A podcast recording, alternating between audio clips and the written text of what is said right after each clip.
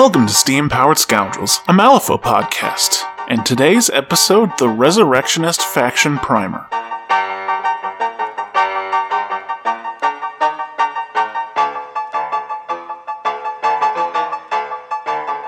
Alright, here we go. Welcome to Steam Powered Scoundrels and a very special episode. This is the Resur- This is the Resurrectionist Primer. Mhm. I don't know if I, I don't even know if I'm going to edit that out. Mm-hmm. That's on brand. We have two guests today. One of them is someone who shows up all the time. Hello, Victoria. Hi. Uh, I'm, she's going to be color commentating. Yes. Tating, color Yeah. commentating. This is her faction, so she's going to hang out with us and talk about how terrible Yan Lo is. He's And a mean boy. Mm-hmm. And next up is Joe, who's been with us a couple episode one one ep- two, One. one episode. One episode, but several times. Yes. Yeah. yeah. Well, the thing is, we, we do the the Star Wars game, so I can't. I don't have a good idea of like how often we've been together for my thing. That's totally fair as well. Yes. Yeah. Oh yeah, you also did the the uh, Attenborough voice for the Yes, you're thoroughly welcome. Yay! It was great. Uh, now I'm gonna have to start using you for a lot of different things. I need a British voice. oh, please do. Whenever, whenever a British voice is required, I have one of those. You do. It's really. It's. It, it's. I'm jealous because no one ever wants like a fat guy from Iowa voice. Uh, Well, you can always do what I did and uh, steal from a mermaid, and then you have this luxurious and lovely voice uh, to be queer coded in. Hmm. No, I think I'd rather go for like either a Samuel Jackson or Morgan Freeman if I had if I had a choice. Although I know British is, is fairly fairly up there. I know if I could sound like an anime girl, I could probably be like a VTuber for the rest of my life. We're getting off track on brand. On track on brand. me and a son. Okay, let's let's get to the this is this is a primer. We are going to go over literally every model in the faction, plus a few hanger-ons because they're associated with masters, even though their color might be a like their card might be a different color. But we'll give you the rundown on the general fluff of them and sort of what each model does for the playstyle. These are grouped by masters, so hopefully you can take this information and decide whether or not you want to play Rezzers or, you know, possibly just have a general idea of how to beat Rezzers if you're playing against them. So, first up, uh, general concept of the Resurrectionists. They are they're one of the least organized factions Yeah. in Malifaux. yeah. They don't have like monthly meetings or anything. Yes, it is pretty much we are criminals that committed the same crime, so There, there, there is the yearly Dead Man's Ball though. So yes, Yes. which was canceled thanks to Nic- Nic- Nicodem, but I am who ruins everything? who ruins everything. now he is a rock. So it's back on. I like. I know they tend to not like revisit events in their stories, but we need another Dead Man's Ball story. Yes, I think please. we deserve it. One that goes right. To be fair, I don't think all any of them ever go well. I think Seamus just keeps putting them on, and For fun. I mean, Yeah. it's by He it's an excuse to throw a party. Yeah, it's it's by degrees. Like as long as some murder happens and some zombies occur, then the resurrectionists say, "Yep, that went totally right." yay! Seems right, yeah. Okay, so the term resurrectionist is actually a historical term. Victoria, why don't you fill us in on that? Because you like listening to this sort of thing. Oh, like we already talked about this before in another episode, but sure. Resurrectionists historically um, were people who were paid to either find or dig up bodies for medical, I guess not experimentation, but for learning, like anatomy studies. Yes, Because uh, during the Victorian times, it was actually really hard to get your hands on a body to dissect for science reasons. um, it was like actually considered part of a punishment for certain crimes, but like regular normal people didn't do it for religious reasons. They paid you money to locate a body, and Yep. they didn't ask any Exactly. questions on where you got it. Exactly. So some people decide to, you know, oh, you want to talk about the murder one speed too, speed on strats. This, this gay. where uh, yeah, they took boarders in and murdered them and got money Good times. Good from times. Yeah. from, from like selling the body and then also the life insurance because life insurance was real up and up at the time. Yay, capitalism. you absolutely couldn't take a policy out on some random stranger. But because of that, we have the rules in place today, so we c- we can't enjoy the abuse of life insurance. So I that's, a bad, that's a good thing. It's a good thing, thing. but also kind of Aw, man. dang it, Uh, we're too late for insurance fraud. Uh, yeah, as a general whole, these are people that would be under arrest for necromancy and thus hanged for necromancy. Necromancy is a particular brand of magic in Malifaux, almost completely associated with resurrecting the dead, although there's actually quite a few other spells that go along with it if you're familiar with Through the Breach. Uh, it's usually just something that violates the human spirit in some way. Yep. They're like, you know, forcing you Come to over here because I said so. yeah, Tell me all your secrets because I said so. stab yourself because I said so. Yeah. Poof into nothingness for a couple seconds because I said so.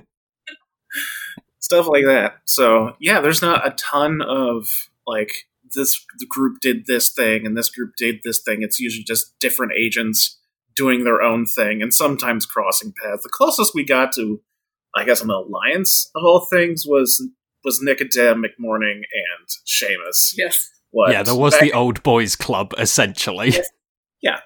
they hung around for second edition, and then one of them got dead. The one no one liked. Thank goodness. The one that kept the other two kind of reined in a little bit. yeah. Oh, no. yeah. Oh god, I want I want to revisit this grouping in another story, but they decided to replace Nicodem with Von Schtook, Oh, the most stable one. I mean, Molly and Kirai are buddy buddy, Mhm. so there's that also. But I think because people liked the the Grey Lord story so much with them that they might actually be the most well known alliance in Yeah. in Resurrectionists. But yeah, those three I think showed up in at least two different yes, stories. at least two, possibly three. Yeah, I think um, um, Seamus was chilling on Nicodem's couch Yes. when Justice showed. he just breaks into Nicodem's house sometimes. It's fine. we're, we're we're laughing and enjoying ourselves because uh, Wyrd has decided to sort of take this faction and a lot of the characters make them almost comical in yeah. a sense. yeah, And I think that that's a good that's a good strategy. I'm, I I I think so because that that makes them a lot more endearing. Because some people might not feel very good about playing, you know, remorseless murderers. killers? But if they're they're goofy to a point where you kind of have a, a you have- know you have to go through your suspension of disbelief. It's it's kind of interesting how like in, inherently uh, necromancy provides this insanity, and then seeing it over different levels of like we have Seamus and like McMorning, and then like actually ha- telling a genuine human story with Molly. It's interesting. yes, Or genuinely depressing story with Kirai. Yeah. yeah. You know, Weird sort of hopefulness with Reva. Anyways, oh, I guess we can sort of go over that. Like, they're all linked to it, not just through necromancy, but there is a sort of source of necromancy in Malifaux, and that's the, that's the Great Spirit. And as much as we understand it to be, it is the essence of death. It doesn't necessarily like truly exist in any sort of manifested form up until Titania kind of made a deal with it, and it started like leaking out into Malifaux, and suddenly we got resurrectionists cropping up. Uh, more so with the humans around. I don't think the Neverborn were too fond of resurrection or uh, necromancy, but there is one. yeah, they have this primordial, unknown spirit thing whispering to them at all times, which kind of makes them a little bit zany. Mhm. Yeah, that's all I can really think about that connects them. But we'll obviously get into more fluff as we go through the individual characters because we're showing them quite a bit of love, I think, which is good because also you ne- you need villains, and uh, some of these guys are definitely like unforgivable villain types, but they're still charming. So let's Yeah. go down the list I have here, starting with ooh Red Chapel. The Red Chapel keyword. run by the Red Chapel killer himself, Seamus. Seamus is probably one of those. I start these off with like one of the most iconic or the most iconic master in that faction, and I definitely think Seamus does it Hmm. for the Resurrectionist because uh, it's, it's very visually noticeable. He is a man with a very large hat, uh, grinning from ear to ear. He's so happy He's and very dapper. hiding a big old pistol with a knife on the end of it. Not, he's not hiding it. He's hiding it behind his back, but you can just see it on the other side. It's uh, he's very dapper, and he is escorted by a bunch of uh, undead prostitutes. And this is a what, homage, sort of. This is yeah. this is Malifaux's version of Jack the Ripper, hundred percent. Yeah. combined a little bit with with uh, the Mad Hatter, Lewis Carroll, Lewis Carroll, Mhm. Lewis, or okay. So it's perfectly understand, uh, not perfectly understand. What I'm trying to say here, it's a good exercise in hey, this thing happened in history. How does it happen in Malifaux? It's like okay, we got we got a guy don't know who he is, going around killing prostitutes and taking their organs for some reason. um, so we're going to slap him into Malifaux, and hey, you know, he's doing it because he's creating zombies, uh, very specific zombies for his particular tastes, and then just getting into shenanigans with them, including chorus lines. that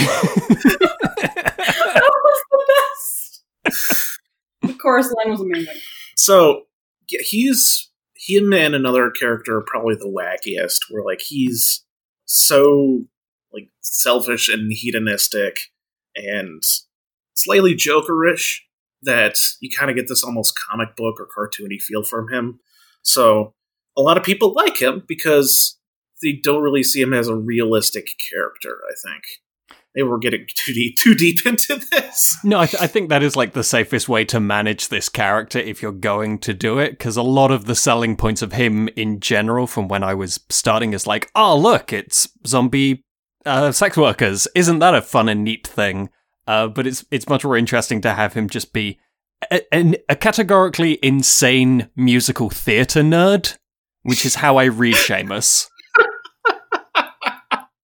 Yes. Oh, yeah. We completely forgot about, or we didn't address his uh, alter ego. Oh no, I lost it. Joe, help. Uh, Sebastian Baker. Yes. yes. Uh, he, Yeah. he he daylights. Moonlights. Day- Daylights. he daylights. Daylights. He daylights as a, as a talent scout. Uh, you know, and the talents that gets quote unquote hard turn into his dead doxies, which is another another model of his. But thanks to Wyrd and us constantly talking about it, he is not above putting literally anyone he resurrects into a dress. Thank you, Wyrd, for that. and he's got some other non-female models in his crew now, so branching out. But yes, we don't condone what he does. We don't like him for that particular part of him. We like him because he's uh, cartoonishly entertaining. I, I feel like I feel like I have to like sort of dance around this because some people will say that's a problem, and it, can be a problem if it's not handled correctly. But I don't think that's the issue. I don't want to be like, oh, some of the most of Seamus's biggest fans are, are women because, well, I think they are, but that's not an excuse. Uh, okay, it's it's quite possibly a coincidence, but a lot of women that I've talked to or, or heard from that have played Malifaux started with Seamus. It's the true crime aspect. Yes, A lot of women are into true crime, so that's that's what my hypothesis on that is. Interesting. Anyways, Mhm. um, I think that's that's that's kind of enough for fluff. He's he doesn't really have any like wide arching goals. He doesn't want to rule the world. He just wants to fuck around and find out. Um, yeah, that's what this pro- improper use of that expression. He just does stuff for himself and doesn't really care about the consequences or who he hurts. But um, yeah, uh, that's what Seamus does. He pro- pops up around the place. At one point, he had a gem in his head that was the prison for a tyrant. Um, he's the reason Molly exists. So, at the very least, we can love him for that because Molly is the best, literally. did, he did one good thing. one good. Okay. All right. Let's. Uh, any anything else about fluff? Victoria, anything you want to mention? No, not really. I think you guys covered it pretty well. Okay. Joe, tell us about how he plays on the board. Yeah, so Seamus is interesting that he has sort of two modes that he can play in. He is a uh, he's a model remover piece, like kind of first and foremost, but he has a couple different ways of doing that. He can either pop around uh, using back passage and shooting things with a ridiculous fucking gun. I mean, yeah, how ridiculous is it? Might as well. We don't have to get into numbers and everything, but I feel like it's worth mentioning that. Yes, the gun's pretty impressive. It is uh, it has a four six eight damage track. Um, good cold read of that. Uh, it can also uh, it can only be shot once per turn, though. There are ways of getting around that with his bonus action, which is essentially just he has four at four AP. Um, yeah, and the bonus action requires a corpse marker like off your opponent's side of the board, but I think the name of it is better and it's worth mentioning. A cause for celebration. Uh, yeah, if if you remove the corpse marker on uh, an opponent's half, you ignore italics, but the bonus action just lets you take a fourth action because Oh, cool. why not? No, four AP is uh, is is pretty useful. Let's see the Yeah. corpse like exploding into confetti. Yay! Just gleefully applauding this terrible Irish man. I always got them. Always got them confused. I knew Seamus and and McMorning were Scottish and Irish, but I didn't know which one was which. I don't even specifically know if that's like canon or just. I guess Breachlight Broadcast makes it canon, but Yeah. I don't know what the initial intention was. I mean, you have the surnames of McMorning and O'Day. Yeah. You know, back during the open beta, he was O'Day, I think. Yes. Yes, he was. Hmm. Because we talked about um, We talked about the, models the that corpse did, that yeah. yeah, we talked about models that didn't need full names, and Seamus was one of them. and then they listened to us. It's so weird that they listened to us. Okay. Uh, so, what was his other kind of playstyle besides the fuck off Yeah. gun? Uh, his other playstyle is kind of sitting in amongst his crew, which has a lot of options for pushing and moving models out of activation, giving him uh, free attacks with his "Why Hello Love" uh, ability, uh, and his bag of tools, which gives out injured and has a pretty decent damage track, uh, and it also has execute, uh, just for the two ways you want to do that. It it really like Seamus's entire crew feels to me like Seamus wrote this crew to make himself the star because everyone else is like messing with your opponent and making him more effective, and it really really plays like that. I never thought about it that way, but it makes a lot of sense. no, you don't get to kill anything. You get to make me look better. yeah, That's very shameless. Although he can sort of toss things to the wolves because the the other the part the rest of the crew generally has stuff that help that benefits them if things move next to them out of their activation. If I recall Yeah. correctly. Yeah. Like um, there's there's a lot of uh pounce, which is basically getting getting stuff fast if something moves towards you out of their activation. Okay. Cool. All right. Um, if there's nothing else you want to mention about Seamus's playstyle, we'll move on to his totem, the Copycat Killer. This is a dwarf wearing multiple hats, uh, wielding some lovely shears and a gun that's only slightly smaller than Seamus's gun. Uh, Copycat Killer. We haven't seen him in the fluff, I don't think. Which is Mm, I don't believe so. No. sad. I think. Yeah.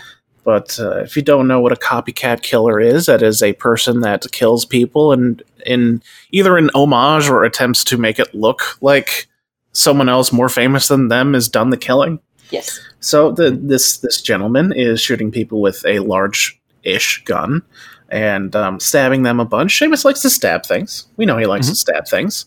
I'm ass- I'm assuming one of those tools in his bag, O tools, is A knife. a knife of some kind. Some kind of knife.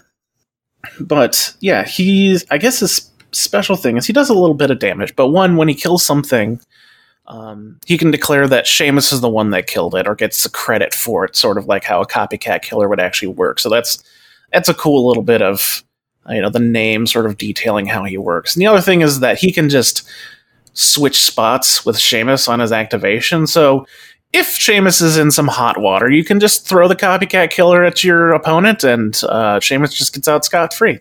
Good for him. Good for him. Yeah, it's Yeah. it's a very true. You thought you were fighting Seamus, but it was I, a copycat killer. It's me, Dio. oh my god! I just thought about maybe he wears the stack of hats to be as tall as Seamus. That seems That- that makes Yeah. sense. seems right. That's that's a good enough explanation for me. That's canon now. Thank you. Uh, it's called Fashion Sweaty. Look it up. Okay, uh, he's bringing along one henchman, correct? Yes, only the one. Yes. and that is Madame Sybelle, uh, who is is kind of in the fluff. Was the first cat house that Seamus went around and did a murdering, and she's been with him this entire time. Very little is known about her, only that she wears dominatrix gear, and she was apparently strict but successful in life. But game wise, she, she essentially is a terrifying, like, Min 3 beta that's pretty resilient. Uh, she has a few, like, interesting, like, niche things. Like, she can put out an aura that minuses one from duels. And uh, her particular lure isn't a push, it's a move, which can get around a few things that pushes can't. Aside from that, she certainly exists. All right, fair. As next up, the only other named character in his crew is Bete Noire. Bete Noire is uh, an expression, I guess, that I never heard of until this game. So cool! It just translates to Black Beast, I think, in French. Yes. Yeah. And it's just, uh, uh, let's see, dictionary. A person or thing that one particularly dislikes. Well, if she's stabbing you, you probably don't like her very much. her, her kind of thing is she she's hits relatively hard. I think it's six stat six on positives, and she can bury on a trigger and then pop up anywhere on the board next to a corpse marker. So as long as corpses are dropping, she's going to be relatively difficult to take down. Relatively icon- iconic model. She was not hanging out with Seamus until the Switch to the third edition, so Yeah. I'm sure she's absolutely tickled pink to be dealing with this man. but yeah, no, like the whole popping up uh, around the board is a very Seamus sort of thing. I guess we didn't specify that that he can practically teleport wherever he wants to go around the board. Yeah, Any, anywhere with blocking terrain. Yeah. So usually buildings, but there's some weird cases with like strategy markers. yeah. Uh, but most like most boards should have a decent amount of blocking where he can more or less get there. Yeah. But yeah, maybe because they just share similar transportation methods.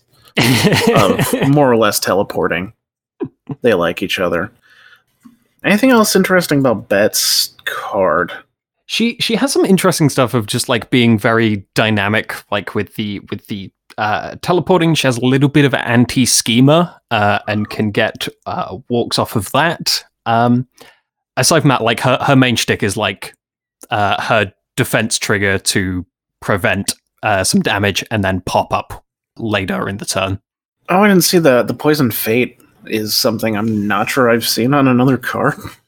Yeah, I like that. That feels very Zoraida-y. Yeah, pretty much what she does. If she hits you with this, if you cheat a card, you take two damage till the end of the turn. So even when you know your turn is done, you could still be cheating and taking damage, which sucks. Okay, that's bet. Let's get into the minions. His bread and butter as a resurrectionist. Classic Rotten Beljo. Go ahead. Yeah, vintage vintage Rotten Belles. Um, so these are the eponymous dress wielding zombies. Um, They're wielding other things like umbrellas and yeah, um, umbrellas, Umbrellas and um, umbrellas, cleavage, fingernails, teeth. legs. I painted enough Belle legs. I know they got legs. Okay, usually two. not always a requirement though. How did you get that? Put it down. Sorry. Go ahead. Go ahead.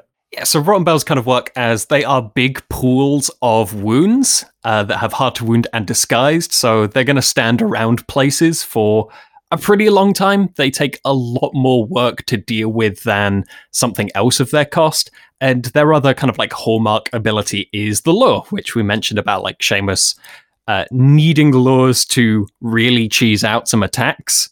Uh, yeah, this is this is where they have it, and it's not quite as bonkers as it has been in previous editions. And I feel like there is this general vibe that I, I get from existing on a weird place, which is not a great place to uh if if you're trying to avoid like a bunch of people complaining about things not being as good as they were. Um but lures are like very useful in more circumstances than people would assume. Back in my day, that's two years ago. Back in my day when lures were 18 inch range and stat 8 on Belles, why? Uh yeah, the classic, classic Belle. Okay, so uh, for one soulstone more, you can bring a dead doxy, which is the aforementioned uh, showgirls that Seamus has hired, quote unquote. Hired. hired. Um, they bring a little bit more hitting power than the Belle does, as well as I think the bonus action is probably the most useful thing about them that lets them move a model three inches and themselves three inches, Mhm. which makes them a lot more mobile than you would expect. But also getting out uh, the stuff for like pounce and and whatnot. The only other thing, I guess, in interest is the seduction attack, which removes focus and gives out distracted. Seamus more or less has a a, a theme with distracted. I think. Mhm. Yeah, sub theme that is minions deal more with, and um, like grouping Belles up uh, makes a lot of those more effective because of Scarlet Temptation, which uh, is on a few of the models, but it, it works in like concentrated clumps. Like a model can't benefit from its own Scarlet Temptation; it has to use teamwork, almost, almost like a musical performance. ah, Seamus bringing people together. I guess we didn't say that the the um, the keyword Red Chapel is specifically for a district in Malifaux City called Red Chapel, which has absolutely nothing to do with Whitechapel or uh, Jack the Ripper whatsoever. yeah, legally distinct from. Legally distinct. okay, that's a Doxy. What's it? Mourners, which are un un unbell like. Guess Yes. I'd call them. Yeah, they really bring the mood of everything down, what with them grieving over lovers and then they themselves got murdered. it makes sense why they're in the keyword uh, for like what Seamus's proclivities are. Uh, less for the whole aesthetic, which I'm sure irk Seamus, which delights me greatly. Um, a lot of a lot of their stuff is kind of playing off of the distracted uh, for really hiking up their like effective damage. Uh, they also have a really neat thing, which is great for keeping Seamus alive, that they can just turn Ruthless off in an aura. Other than that, they're also disguised hard to wound. They've got more uh, more wounds than their cost, which is kind of a hallmark of resurrectionist stuff. Uh, we'll mention it a few times. Uh, but yeah, they, they do have some some interesting things like dealing with scheme markers and corpse markers. Yeah, they're fun. They'll they'll show up again later for completely different reasons. okay, uh, last but not least, the dead dandies, the gentlemen that uh, Seamus is bringing along. You know, equal opportunity slayer and all that. I'm Um, pretty sure he just did it to spite the Midnight Stalker. yeah, that that is the actual fluff behind this. It doesn't really talk Yeah. about the dead dandies at all. He just Midnight Stalker was getting a bit too much attention, so he just dropped in on like a higher up a, a party for the wealthy and just you know does what Seamus does. and uh, now he's got some undead dudes to uh, to throw about the board. Um, so obviously, since he has no idea what to do with them, they are cost poor. They're also not disguised because Seamus's No, specialties is in disguising women. They are. Oh, it's they are not disguised. What's the other one they don't have? Uh, Scarlet Temptation. yeah. That's the one. Sorry. Yes. Oh no, this guy's pretty tempting. I mean, that mustache. That that mustache. I'm pretty sure the uh, artwork for the second one, pretty sure that man is gay. I how okay. I'm not gonna ask how you know this. It's I mean, look at it. There's a look and a cast to some people. Is it the hair? It's, It's- the posture. That's one hell of a butt chin. Okay, anyways. Um, uh, as for Soulstone models, they don't do a whole ton, but they have a little bit of shenanigans with turning corpse markers into scheme markers. uh, Katana distracted like everyone else, and just slightly hardier than normal for a model that costs four or five wounds and hard to wound. The usual. Manipulative and disguised, also keeping them alive. And that's just a, I like. I think Seamus, a lot of Seamus's defenses are just frustrating Yeah. or inefficient. It makes you inefficient because you have to wait for it to activate, and you can't get your uh, attack off of from charges and all this other stuff. So uh, that that's the Red Chapel keyword. Yeah. Yeah. Yeah. Yeah. Moving on to another totally mentally stable gentleman um, by the Not name everyone of on this keyword is mentally stable. Douglas McMorning, or Macklemorning to his friends. he does he does he does rapping as a day job. What? No. Um, this is the experimental keyword. Uh, Dougie here is pretty much uh, just about as overtly an homage to Doctor Frankenstein as Seamus is to Jack the Ripper. He likes taking bodies and then making stuff out of them. He's like, oh, does he make other bodies out of them? Sometimes. Sometimes he makes like a coffee table with human legs. He's a, you know, whatever pops into his head, he's gonna go ahead and make it, and uh, you know, laws be damned. Mhm. He's uh, obviously eccentric, just like Seamus is. Not as overt of a murderer, but you know, if you have something he wants, he's probably just gonna kill you for it. That's what happens. He was sane enough to work for the. I was going to say he was sane enough to work for the guild I don't think without that's a getting prerequisite to caught. But employment. yes, if you've met the guild, insanity has nothing to do with whether or not you can work for them. It's just if you're good at your job and you don't, you know, care about innocent lives. So weirdly fitting for a resurrectionist. Uh, he Mhm. was the guild, um, not corner, corner, corner. Yeah. Yeah. coroner for all of first and second edition. Um, then he got caught out after uh, messing with uh, managing to completely ruin a ceremony that was going to like turn off the grave spirit and basically nullify all resurrectionists in Malifaux. So, uh, thanks to him, we have the resurrectionist faction still. Goodness, but uh, obviously showing his hand there, he had to run away and hide, and Lady Justice is still hunting after him.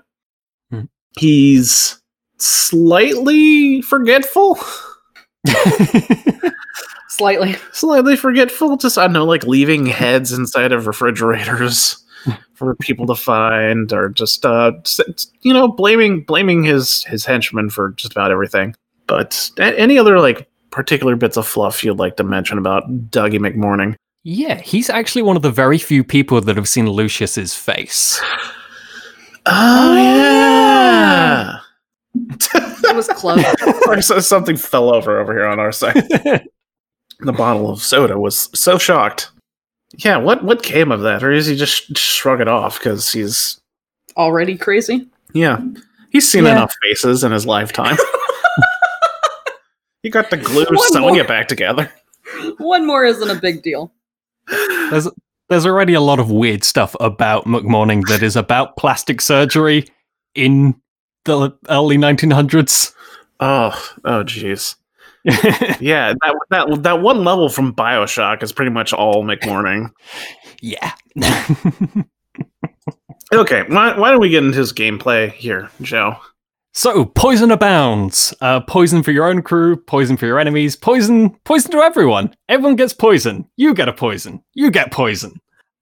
That's that's his main. that's his main like go-to for for dealing with any problem. It seems. Uh, but he he also he himself has a few uh, interesting avenues in dealing with a bunch of stuff like armor, like hard to kill, shielded. He just says, "No, I'm going to stab you so hard with this surgical saw." Uh, there, there's also like a surprising amount of like pushes and like really quick stuff that makes other stuff very quick, um, just to move a bunch of stuff around the board. And there is also, of course, because he's resurrectionist, there is also like a lot of injured being spread around. And I suppose one of his his key features is if the surgical saw wasn't enough, if you have if you dare to have too much poison on you, he can just pump spike damage into you, and that's dotted around the crew uh, in a few different areas. And if that wasn't enough, he can also just summon flesh constructs because. Oh yay, flesh constructs. Good boys. Okay. Yeah, it's, it's pretty much D- Dougie's entire crew is poison, poison, poison, poison, poison. his hench, his henchman, his totem is the zombie chihuahua, and it is probably as annoying as a chihuahua, but it's also a zombie. Not a lot to him. He can obviously pump out more poison and aura when he activates, and he's got the lovely annoying tactical action. Hey, look there. Which uh, is just going to be really frustrating for your opponent when they attempt to do anything around him. So uh, your opponent's probably going to need to kill him just to shut all that crap off. But yeah, he has that blood poisoning ability too. Hooray! So uh, you know, Yeah, if. McMorning's not doing the spike damage, the dog can. Joy. Okay, henchman, henchman. Henchman. Henchman. Sebastian, the henchman. He, he's, he Poor does. Sebastian. Poor Sebastian, indeed. he gets blamed for everything. I feel so bad for him. Um, give this, give this lad a raise. Give this lad some appreciation. Holy shit. for the amount of stuff he's had to deal with. Right? What a poor boy. God. He just wants to play with his many undead puppies. Oh yeah, good point. Oh yeah, I, I'll, I'll get. I'll, I'll talk about it later. Tell, tell me, tell me how Sebastian plays, Joe. Yeah, so Sebastian uh, is is another model who kind of shifts gears. Like early, he's going to be throwing flasks of formaldehyde at your own models, uh, just to bring that poison up. Uh, poison in general for this crew essentially just means you heal. It's it's sort of like regen. Um, when they would take the damage from poison, they end up healing it. Uh, so that's what he's kind of doing early game, and then later game he is uh, going to town with a stat seven buzzsaw and just wrecking shop. Oh God, yeah. uh, he also has access to blood poisoning, and as we gleefully mentioned, he can summon puppers. Specifically, canine remains. Yes. There was only one zombie chihuahua, but no, that that that sort of aha moment I had is like the one story. The story we got the zombie chihuahua on it involved just Sebastian, not, nothing to do with the doc. Sebastian getting into shenanigans and managing to escape, getting caught. So I think they ran with that and it's like, okay, uh, he learned to love the doggos from the zombie chihuahua. So now, since we're in M3E, he's learned to make his own doggos. Doggo. Doggos. They're not. He, uh, first off, he's a henchman, so henchman summoning is limited compared to master summoning. And also, the doggos aren't terribly great. They can do scheme running and be annoying, just like the chihuahua, and that's that's about it. Unless you get them in large groups. But that, yeah. They they do have an interesting ability to move some corpse markers around. oh yeah, move the move, probably move corpse markers to Dougie so Dougie can make a flesh construct. Yeah. That's that's them. Yep. And uh, I will, well, we'll still have to cover them later on because we're talking about Sebastian. But uh, all right, who do I have? Oh, I've got Rafkin. Rafkin is a enforcer. He is tall and thin, whereas Sebastian is short and wide. And he is almost always just going to be throwing formaldehyde around. Mhm. Just constantly throwing formaldehyde, which is like it's a high movement duel, so gets around a lot of things, and most things aren't going to spend a bunch of cards to dodge it. And he has that one trigger that lets him like take it again. So four flasks of formaldehyde isn't that hard of a, a thing to do with Rafkin. Um, I mean, he has a decent attack if you get him into melee, but I, yeah, I'm pretty much. I think people just use him to yeet poison just just everywhere. Oh, I guess he can also do damage on that if, on a different trigger. Yes. Yeah, if you're not going to do it four times, you can do a bit of extra damage. Yeah. and he can he can transfer poison around town a little bit from his models onto enemy models or enemy models onto his models all that fun stuff Mhm. Oh, and two different ways of giving out poison in in pulses. Great. Yeah. Great. oh, goodness. Yeah, so that probably explains why he's not that hard to kill. hmm Okay. All right, and he's wearing his mask like a dumbass. Oh, is it Yeah. below nose? God, See, Rafkin. I never would have noticed that until after this pandemic. Okay. If I Okay. didn't know for certain his name was Thomas, fucking Karen Rafkin. okay. Okay. Thomas Karen Rafkin. Who's who's our who's, who's our other um enforcer here, Joe? The other enforcer is God's mistake. or, or McMorning didn't ponder the question of should he do something instead of just he should do this thing. Uh, it's essentially a bunch of beast parts glued together that shambles around and vaguely works. It's the rogue necromancy. It's a group of good boys, is what It's, it it's the rogue necromancy. It's a kitty. It's a burro. It's a goat. It's other parts of Roberto. Some somehow he managed to get his hands on a giant scorpion.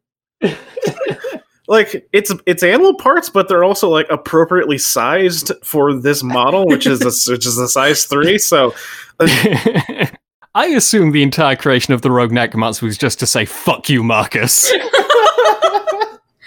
I mean, canonically, they are fighting, so yep. there's um, there's beef there. yeah. how does how does it play? Let's let's get, let's get into the actual beef, the meat. The meat. Spe- The speaking of beef, it's a big, terrifying, hard to wound, hard to kill, and it heals off poison. It's a big, tanky boy that can do a lot of damage. And also spreads out poison because that's what what a concept. Uh, Does and it also still just distracted. vomit all over things, or It projectile vomits all over Awesome. things. very good? I approve. Ah, yeah. Goodness. it a chunky boy. Yeah. it hits like a truck. It vomits like a Truck. yeah. I don't. Okay, we're going with that. Don't ask me what, about what kind of trucks I've seen. Um, yeah. So that's that's the di- rogue necromancy. Not a lot t- to it. Just hitting things hard. But Things real hard. m- mur- murder hard, party harder. Uh, okay. Oh, Um, boy. let's get on to the minions. Hey, the doggos, the canine remains. They're they're dogs. We pretty much already went over exactly what they did. They run Yeah. they run around with their move six. They're tech. They're they're significant, so they can scheme. Uh, pack mentality means if for some reason you have three of them, uh, they are hitting on a Six. which is bad. But uh, no, they're they're they're going to die pretty quick. So I would assume they're mostly just incidental summons from Sebastian most of the time. But if you want to have a lot of fun, bring three of them. Should be great. Yeah, if you want to do like the absolute minion swarm, this is a keyword that I think can actually manage it, which is is kind of fun to think about. Oh God. Just a table full of dogs. Yeah. Yeah. We got Dogmaster Sebastian behind them. The second one dies. He just brings it back. All dogs, all the time. And this is this is the beauty of Wyrd writing here. Their bonus action that lets them move a corpse marker around is called carrying away. Hmm I I appreciate you, Boo. Widge. Okay. Uh oh, our, our other like tiny, small, adorable, amazing Uh, minion. Shush. no. You've heard a little. You've, heard- you've heard a little, Justin. yeah, meet meet Justin's namesake. Uh, he's full of hot air. It works on Ah. levels. Ugh. So Is yeah, anybody the- the- actually going to say the name? I'm waiting for Joe. Oh, okay. The the Little Gassers, they are uh, gremlin zombies. Uh, apparently, gremlins, if left in the wild to their own devices, when they die, decompose really rapidly and create all sorts of gases and such. So McMorning decided, I'm just going to stitch those holes up and plug it. Now it flies. It's a balloon. Now I'm just going to make a fart monster. It's fun.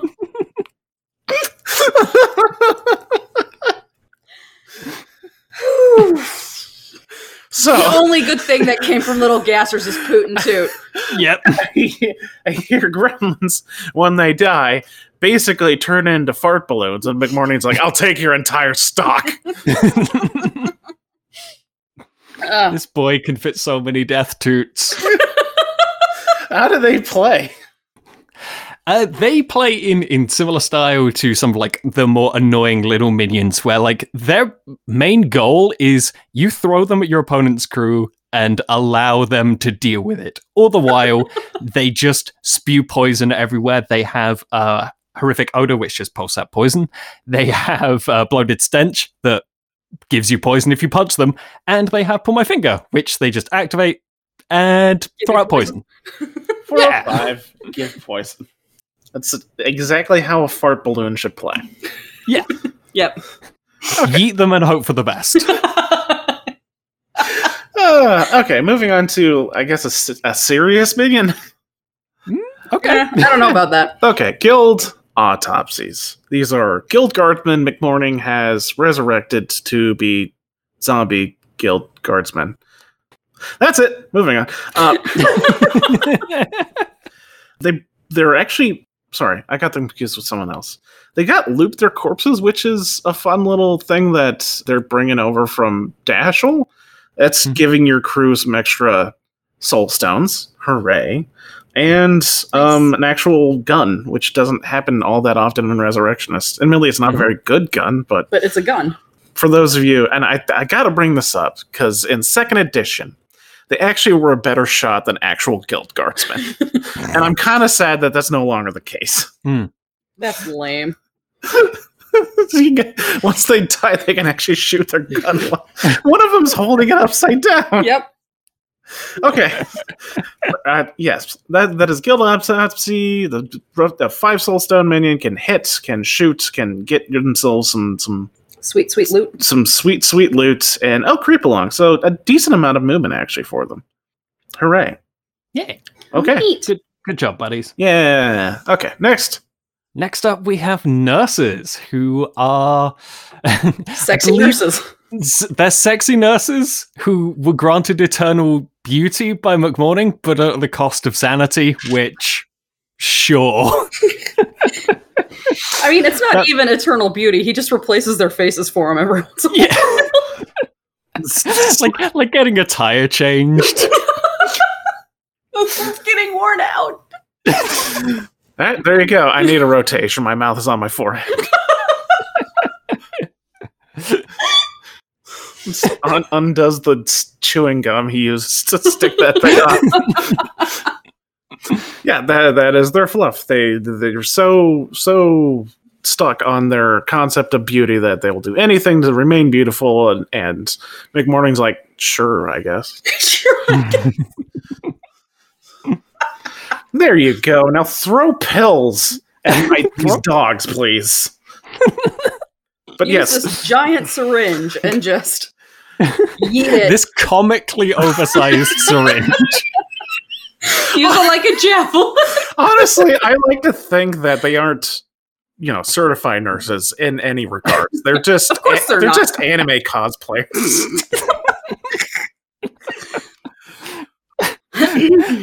But on They- the table, they actually do stuff. they're they're they're for for anyone that's like really questioning how they kind of stick out like a sore thumb. They're from an earlier version of Malifaux's aesthetic that Wyrd has pretty much moved away from. Mhm. So that's that's why. I mean, they're cute, so They're like Ronin Ronin have gotten upgraded. Nurses Yes. haven't yet. Hmm. Okay, sorry. They- They are wearing masks correctly, though. oh, good they on are. them. Yes, it's up over their noses. Rafkin, not that hard. I mean, did you see Rafkin's nose? It's pretty huge. he can't afford just a mask that actually goes over his nose. Stop. Sorry. We keep getting sidetracked. Nurses, how do they play? Joe, please keep going. these are these are your like support models, and they are very good at what they do. Uh, they've got tools of the job, so you can pull out very interesting cards depending on activation orders, like cheating for initiative with a high card and then pulling it back with uh, with a nurse to do some stuff. All interesting stuff. They've got some uh, condition removal. They can give you conditions that you actually want, and they have a lot of healing. They also have a lot of on the front of card uh, abilities that like really sell into that. So you've got stuff like bedside manner to place against injured things. Uh, you've got quick cure, so you can use the assist action. You get a fast, and then they have a weird like they have seduction, and then they have a weird almost like pseudo obey on it if you have enough poison on you, which is is interesting. I don't know if I've ever used it though. Okay. Okay. Hey, yeah, you're drugged out of your mind. Do this thing I want you to do. Oh, okay. Cover hand. Anyways, uh, next up, the flesh constructs, which have really let themselves go since. As we had mentioned before, the M2E flesh construct look like Rocky from Rocky Horror Picture Show. These ones um, actually look like what you might picture when you hear the words flesh construct. it is bodies, at least three bodies, slapped together very quickly by the morning. He works fast. And um, they are, you know, decent beaters for the crew. Uh, they hit relatively well. They have the same vomit attack as uh, Oh boy. as the rogue necromancy does, but they're actually like vomiting, or at least one of them is. God, that's gross. Um, and I guess the other thing of note is that they they, they got reckless and a whole pool of wounds to uh, actually make use of that reckless as much as possible. So uh, they're they're like scooting across the board, fifteen inches. The zombies are slow. Yeah. Yeah, definitely. Yeah, no, uh, decent headers, and um, obviously more poison shenanigans. All right, also ruthless because you know, When you look like that, n- ain't nothing scary. no. McMorning forgot to install the fear part of the brain. Ugh. fear, E- fear exe not working. Dwarf. Oh that, god. also, that does also mean they can't appreciate cute things because it's also uh, against manipulative. No emotion, only vomit and hit. It slaps. All right. You okay? Mm-hmm. All right. Let's move on to something. Well, also kind of gross, but also really cool.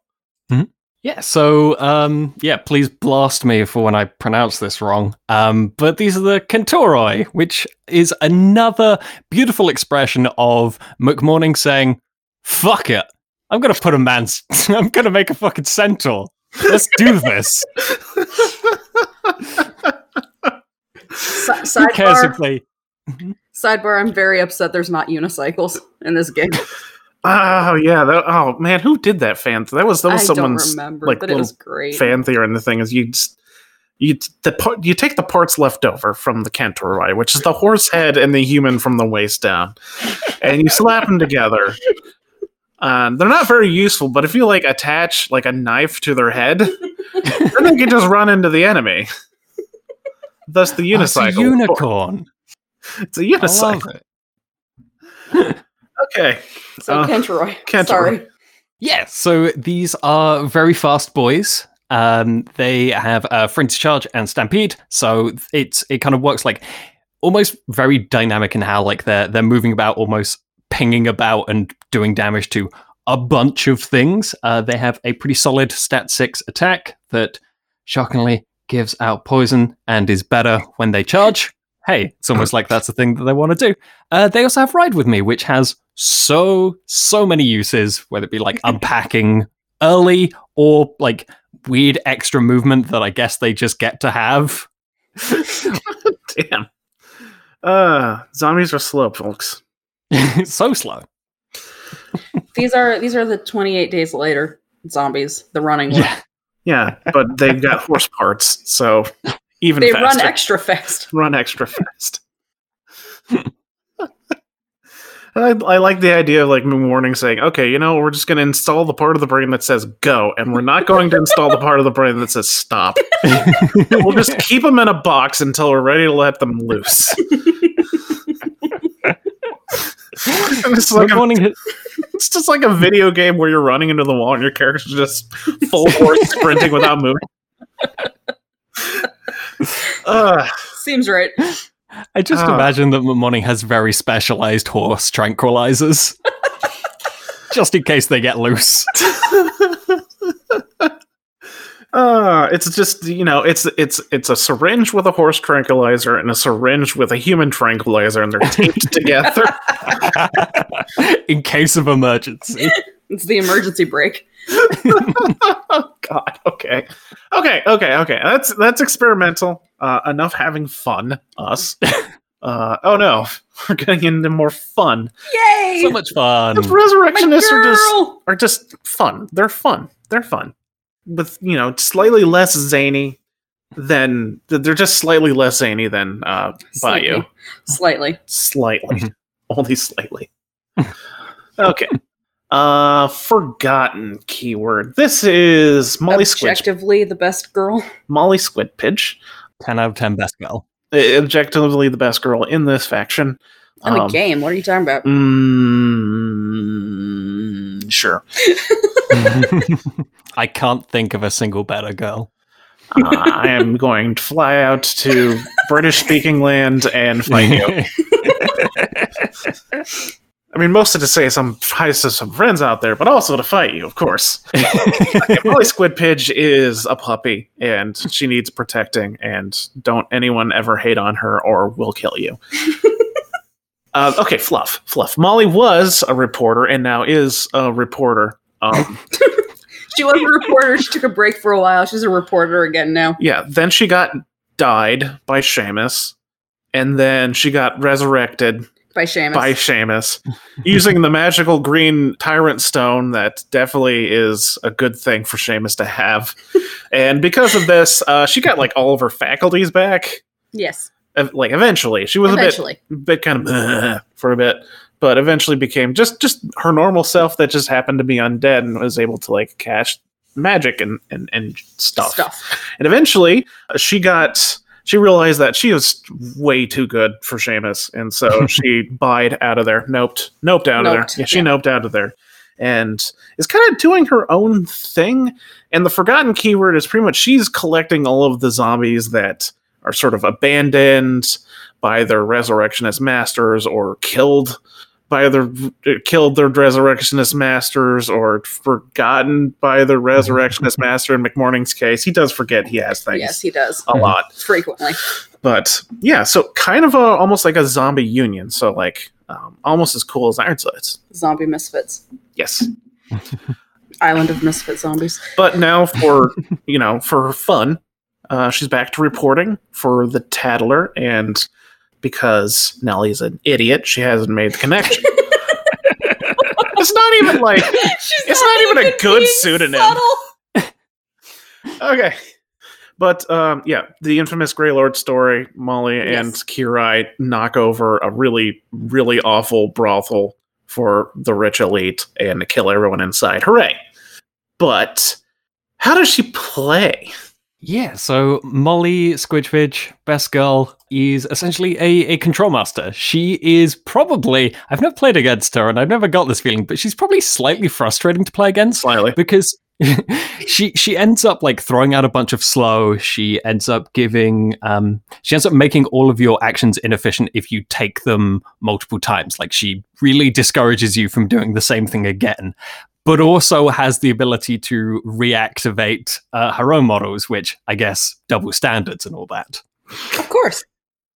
Her her core mechanic is the fading ability, which is getting profit out of discarding cards. All of the models have ways of uh, discarding cards innately and getting cool benefits from that. And to even that out, she does have a bunch of card draw. She draws up to full at the start of her activation. She can also eat markers to draw two cards. And I guess I guess the last thing is she has a pretty cool yeah, she can just do irreducible damage because why not? Nice. Molly's the coolest, she deserves it. Why not? Exactly. Even Wyrd knows she's best girl. Uh, irreducible damage equal to the difference in the number of cards in its control hand and maximum hand size. Yes. Dang. To a maximum of three. Yeah, to a maximum of three. So you have. oh, thank God, because I have Markness, so therefore we always have like, hands of seven. Um, yeah, suffering seven irreducible damage would be slightly tilting. Slightly. Slightly. Slightly. Slightly. That wouldn't just like call up the salt mine and salt mine at all. I mean, it's Molly, so I can't be too mad. True. What if it was Molly against Ironsides? I would have to be mad then, yes. I feel like they would never fight. Molly and Ironsides. I Ironsides? just can't see that yeah, I fight just don't see happening. that fight happening. It would just be, you know, respect for each of the hustle each one was. Anyways, We're uh, both the coolest people in our faction. We all know it. So be chill.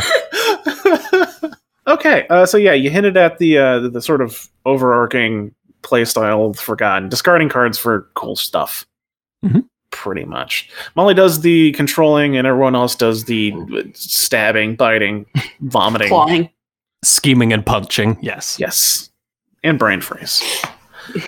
okay, uh, moving on to her henchman, the Necrotic Machine, who is named Ponto. Ponto. I really wish they just would have named it Ponto. Just call it Ponto. Just call it Ponto. Her name is Ponto. Her name is Ponto. She has a little bow now. It's Yes. adorable. And a family of birds on her back. Yes. Ponto's pets. Leave her alone. I kind of yeah. We should probably get that box. We should. Although you did sculpt a bow onto yours from Yeah. your second edition. Yeah, but three three E Molly looks cute. So I mean, She actually looks like she's having fun, which is not usually a track record for Molly. Ah, okay. Uh, Necrotic Machine does stuff. And I think the most interesting thing is the neurotoxins that say if a model has poison within three inches of it, they can't use soul stones or declare triggers, which is nice. brutal. Freaking brutal. And oh, hey, look, it hands out poison on its a melee attack. Perfect. Weird. Amazing. Um, it does have like a, a decent amount of like emergency movement with the the strange behavior thing, Scuttles away. which is a bit of a yeah, it's a bit of a gamble because your opponent's getting a card regardless. But if it's moderate or severe, you know, pop off three inches and then take an action can attack or lay down a scheme mark. Yeah, I think it's a decent schemer with just with that. Mhm. All right, that's Ponto, that is sweet baby Ponto. sweet baby Ponto. Let's get into the henchmen. Yeah, Woo! it's Philip et al. Yay. So So Philip Toon was, was once a poor, simple Lovecraft protagonist who saw a thing and went mad and died. And then Shameless was like, nah, you don't get off that easily. So now he's just a head. His hobbies include rambling and being used as a canvas for Molly's knitting enthusiasm. And being pushed around in a pram. Don't forget that. I don't think he has a choice on that matter. I guess it's He better than the probably bag. Likes it. It's definitely better than the purse. Before before we had the nanny, Molly carried Philip around in a in a bag and a purse. or if you have the uh, first edition model, just hugging it, which is quite adorable. Oh yeah, Aw. I'm sure Mac. I'm. s- I'm sure Molly still hugs Philip every once in a while against his will. against his will. No, I think like Oh. Philip likes it, but he won't admit it. Of course, yes. Yeah. Philip is Tsundere. We all know this to be true. he's starved for human touch, but um,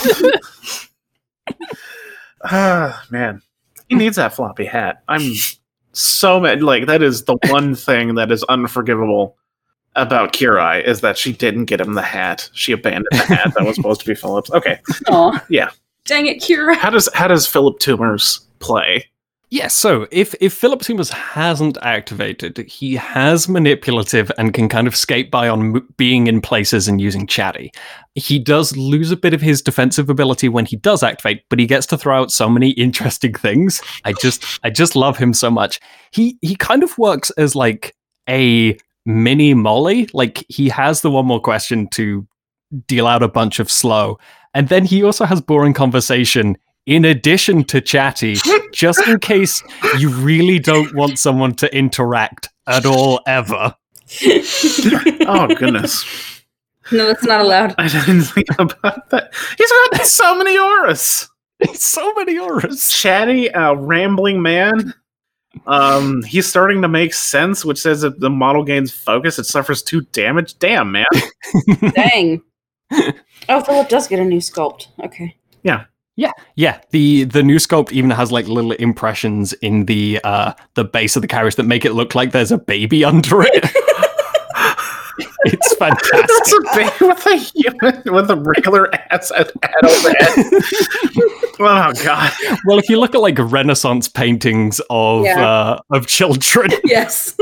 the fucking abs. Oh god, yeah. Okay, fair. That pram looks like a mouth. It does. Does he have a hat on in this picture? Um Looks like he has a hat on in that render. it's it's like I guess it's like a cap, almost might be a nightcap. it's it's like it's it's it's part of the wrappings that the baby body is wrapped in. You know, Mhm. sell the Dang. fact that he is definitely a baby. Talking like this. Baby with a grown ass Wow. man head. Hello, baby want milky. Oh, okay. Oh god, he's got a giant sucker too. That's I'm amazing. sorry. I realize that the reason they did this is for the mechanics, but the fact that he has something called Deadly Pursuit and he has a severed head. Yeah, Forward, I like, even- hit them even- with my sword. to to elaborate on to elaborate on that, the reason he is ahead is because Seamus showed up to uh, steal his body, and Rasputina showed up, and you're like, she's like, "Fuck no, you aren't." and then they get into a bit of a scuffle, and uh, Philip's coffin got slightly smashed. slightly. So, if I recall correctly, the only thing Seamus could salvage was the head. Mm-hmm. Looks like it's the most important part. The so part you need, the talking part. the talking part with the brain. Yeah, It's fine. that's fine. Okay, moving on to best boy. This is Bestest boy. this Yeah. is Archie. Archie is one one of those things that McMorning kind of forgot about, and he's adorable and and j- just perfect. He's got four ish arms. yeah, And- we're itch. An indeterminate number of arms. Does a tentacle count as arms? it's an appendage. Yeah, yeah, it's an appendage, but I don't think I would call it an arm necessarily. Four ish arms. Four-ish. That's what we're going with. And pseudo arm. he's he's pretty straightforward. He just hits really hard. His thing that happens when he discards, which he will be for Flurry because hitting, uh, lets him heal because he ta- he he eats his ice cream. Philip, I mean Archie. Archie loves ice cream. It is some great, just great little little tidbits of fluff.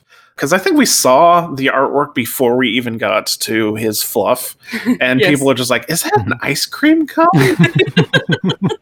it is. It's an It ice is, cream it's an ice cream cone. That's what the, the tentacle is solely for holding the ice cream. Nothing else.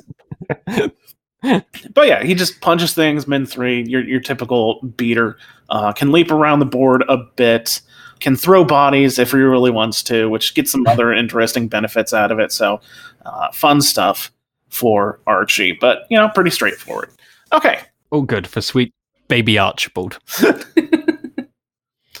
he's a good boy. He's a good boy. Um, what's the next one? I'm I'm forgetting his name. Forgotten, forgotten Marshall. Yeah. He forgot his own name. Yes.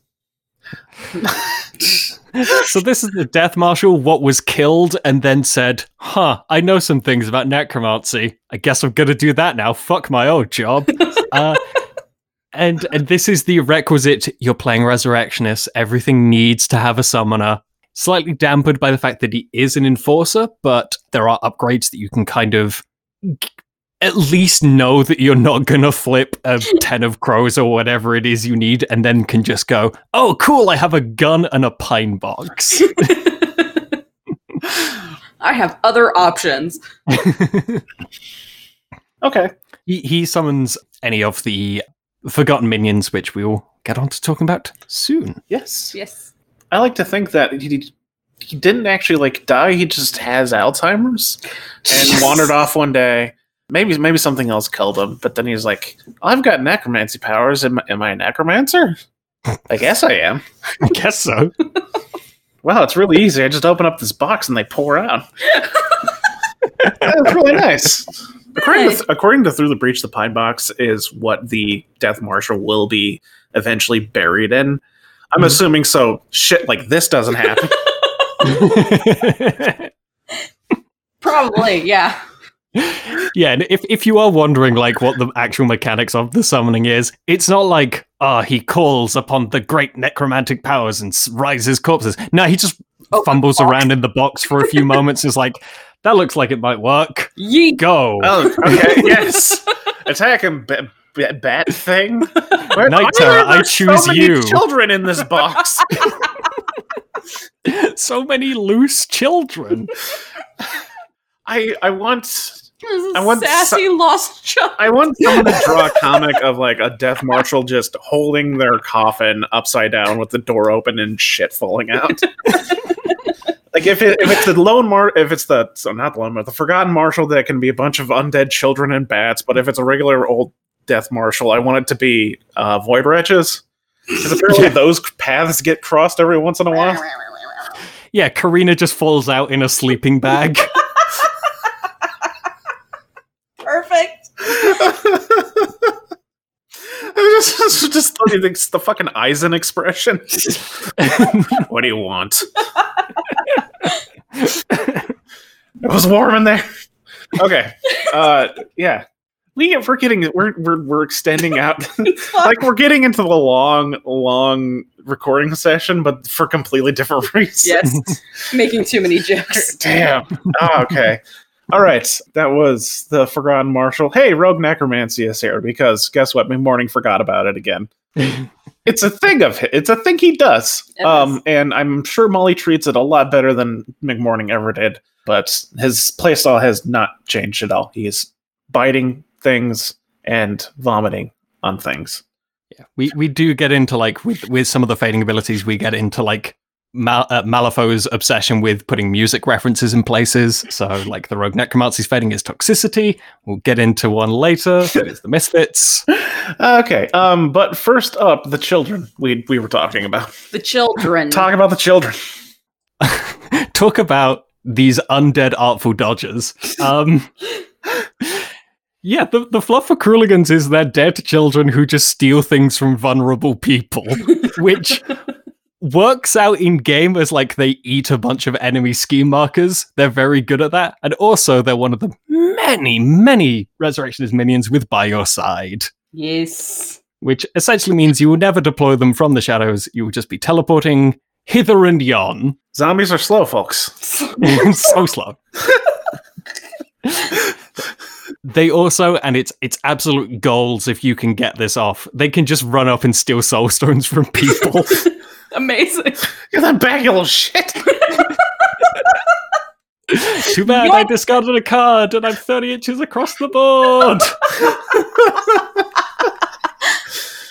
so those are the Crooligans. I don't think we even said their names. yeah. We the didn't, didn't need to. Molly possibly stole them from some sort of unscrupulous real estate agent. Yes. That's fine. That's honestly that's the only time they've shown up in name in in fluff involving Molly is they were just like the spies agent, for some real estate agent. Who was selling Seamus a house? Yes. Okay, night terrors. They're bats with like human legs. Big Batman. Big Batman. And their shtick is that they're always puffing out like smoke to put out concealment. So they're always they're always providing concealment. And they also have a negation aura, which is really useful. Mhm. Uh, that just says you got to discard if you want to cheat, boy. Uh, which is really frustrating on a giant flaming bull, but the fact you can bring more of these things is uh, pretty frustrating. Yeah, that's that's pretty much their their their mobile support pieces for your crew, just being annoying. Okay, uh, last but not least, Joe, what is what's our box minions? So these are the rabble risers formerly of samurai punk zombie name. I do I like I like rabble riser as a name because it feels very molly to me. Yes, Yeah. Um, in that it's like sort of a pun, sort of a shitty joke, but it, it works. Yep. So, fluffwise, these are people that were good with swords that died, and now they can still use swords, and they're on fire now. uh, and but they're like teenage Ghost Rider because Yeah. they're like weird colors instead of Yeah, normal, normal fire colors. They're like anarchists as well. They've shifted from like the anime phase of having katanas to like having buster swords.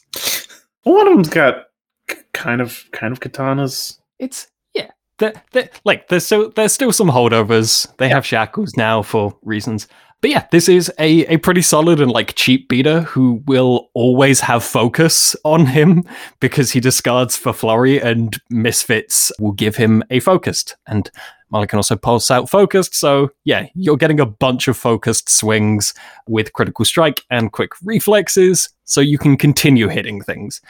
And then if you really want, you can yell at people and say, I challenge thee to a duel and mess with them that way. I like how people complain about the name. Oh, Yeah.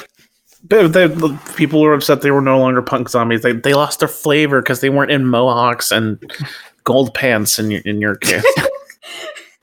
we don't need to bring up the gold lame pants. Um, Look at this hammer pants, motherfucker. so for co- so for context, they were bo- the box minions for Nicodem in second edition. But as we said before, he's a rock now. So obviously they would fi- go into forgotten because suddenly these minions don't have a master anymore, and Yep. Molly's all about adoption. Yes. And so because she picked them up, obviously she got to name them. I like how she chooses adoption instead of buying from a breeder. Yes. Ah, crap. but yeah, you hit the nail on the head. Like this is definitely like Molly got to name these minions, and she's gonna go for the pun. Of course. She's a writer. She's gotta. Uh, okay, that's that's the forgotten keyword. Let's move on to Molly's best friend, formerly best friend. I'm I'm not sure what friend. I'm not sure what their their status is I'm at sure this they're point. still best friends. Probably, but Kirai's kind of gone off the deep end as far as like unforgivable bullshit she's done. I mean, Molly was friends with Seamus for a long time. She's used to unforgivable bullshit. But to be fair, but I don't think she really had a choice on that matter. Anyways, this is the Urami keyword. You probably don't need to roll the R there. Whoops. Um, no hard R's in any language other than us. you, you flip it. I, I you flip the R. Urami. Urami. Amy. Urami. Urami. Uh, with the master of Kirai Ankoku. And I didn't. I didn't old hateful dark black. Kirai. So her fluff. She was the she was a courtesan, and she fell in love with the governor general's son, A1 Francis Kitchener. And I have no idea how you can love someone with the name of Francis Kitchener, but she did. And good old Daddy Kitchener was like, no son of mine is going to have any sort of life outside of I, I don't know. exactly what I want him to have. Yes. so uh, he sent a hit squad out for Kirai, and in the scuffle, uh, Francis accidentally got the dead, a shot shot to bits, and Kirai is so upset by that, uh, she started manifesting, you know, angry ghost powers, and eventually, like, fell in cahoots with with Nicodem, who pretty much just used her for his own devices. But then she managed to uh, screw over Plague's plan, uh, Hamelin's plan, and now she's on her own. She spent some time Earthside, and then she came back because she figured out how to like bring Francis back for realsies, and that didn't go well. No. And uh, my running theory is that Jackdaw, in fact, is has now has the soul of Francis uh, which is probably going to be completely unsupported by the fluff. But anyways, uh, yeah. And she was going to give Philip a hat, but then she decided she wasn't going to, and it had nothing to do with her own survival. But yeah, angry, angry ghosts. That's that's Kirai. How does how does she play? Besides angry So- ghosts, of course. many many angry ghosts but here is your dedicated summoner in in resurrectionists. Uh every crew has a little bit of summoning but this is like this is what she do. This is her both bread and butter. In addition to summoning angry ghost she makes those ghosts even more angry by telling everyone that hey that guy said that he doesn't like ghosts. So she hands out adversary and keeps it around by taking damage which is a lovely a lovely little narrative device of uh, vengeance and the quest for it, damaging both the person and the person you're looking for vengeance on. This has been my narrative corner. she also uh, has vengeance on a lot of her keyword stuff, which makes you suffer for punching angry ghosts. Oh wow, Nice. weird. And uh, with her being a summoner, she needs like cards to work. Uh, thankfully, things like the adversary can kind of make its way past that. Other than that, she is taking damage for her summons. I know I'm going all about this place, but she takes damage for her summons, and all of her crew has a trigger to heal after it kills a model, just to keep her topped up. He- Heal Kirai specifically. Heal yeah Okay, cool. Yeah, supposedly summoning has, has to have some kind of drawback. So Kirai's is that she takes a point of damage when they activate, Mhm. But that doesn't seem to bother her too much. From what I heard, she's pretty good. But She has a lot of ways of staying, a lot of ways of staying alive with protect and life leech. So it, in, in, it's a good theory. It doesn't always work out in practice. okay, so Kirai's Kirai's her totem is is good, I guess. It's all right.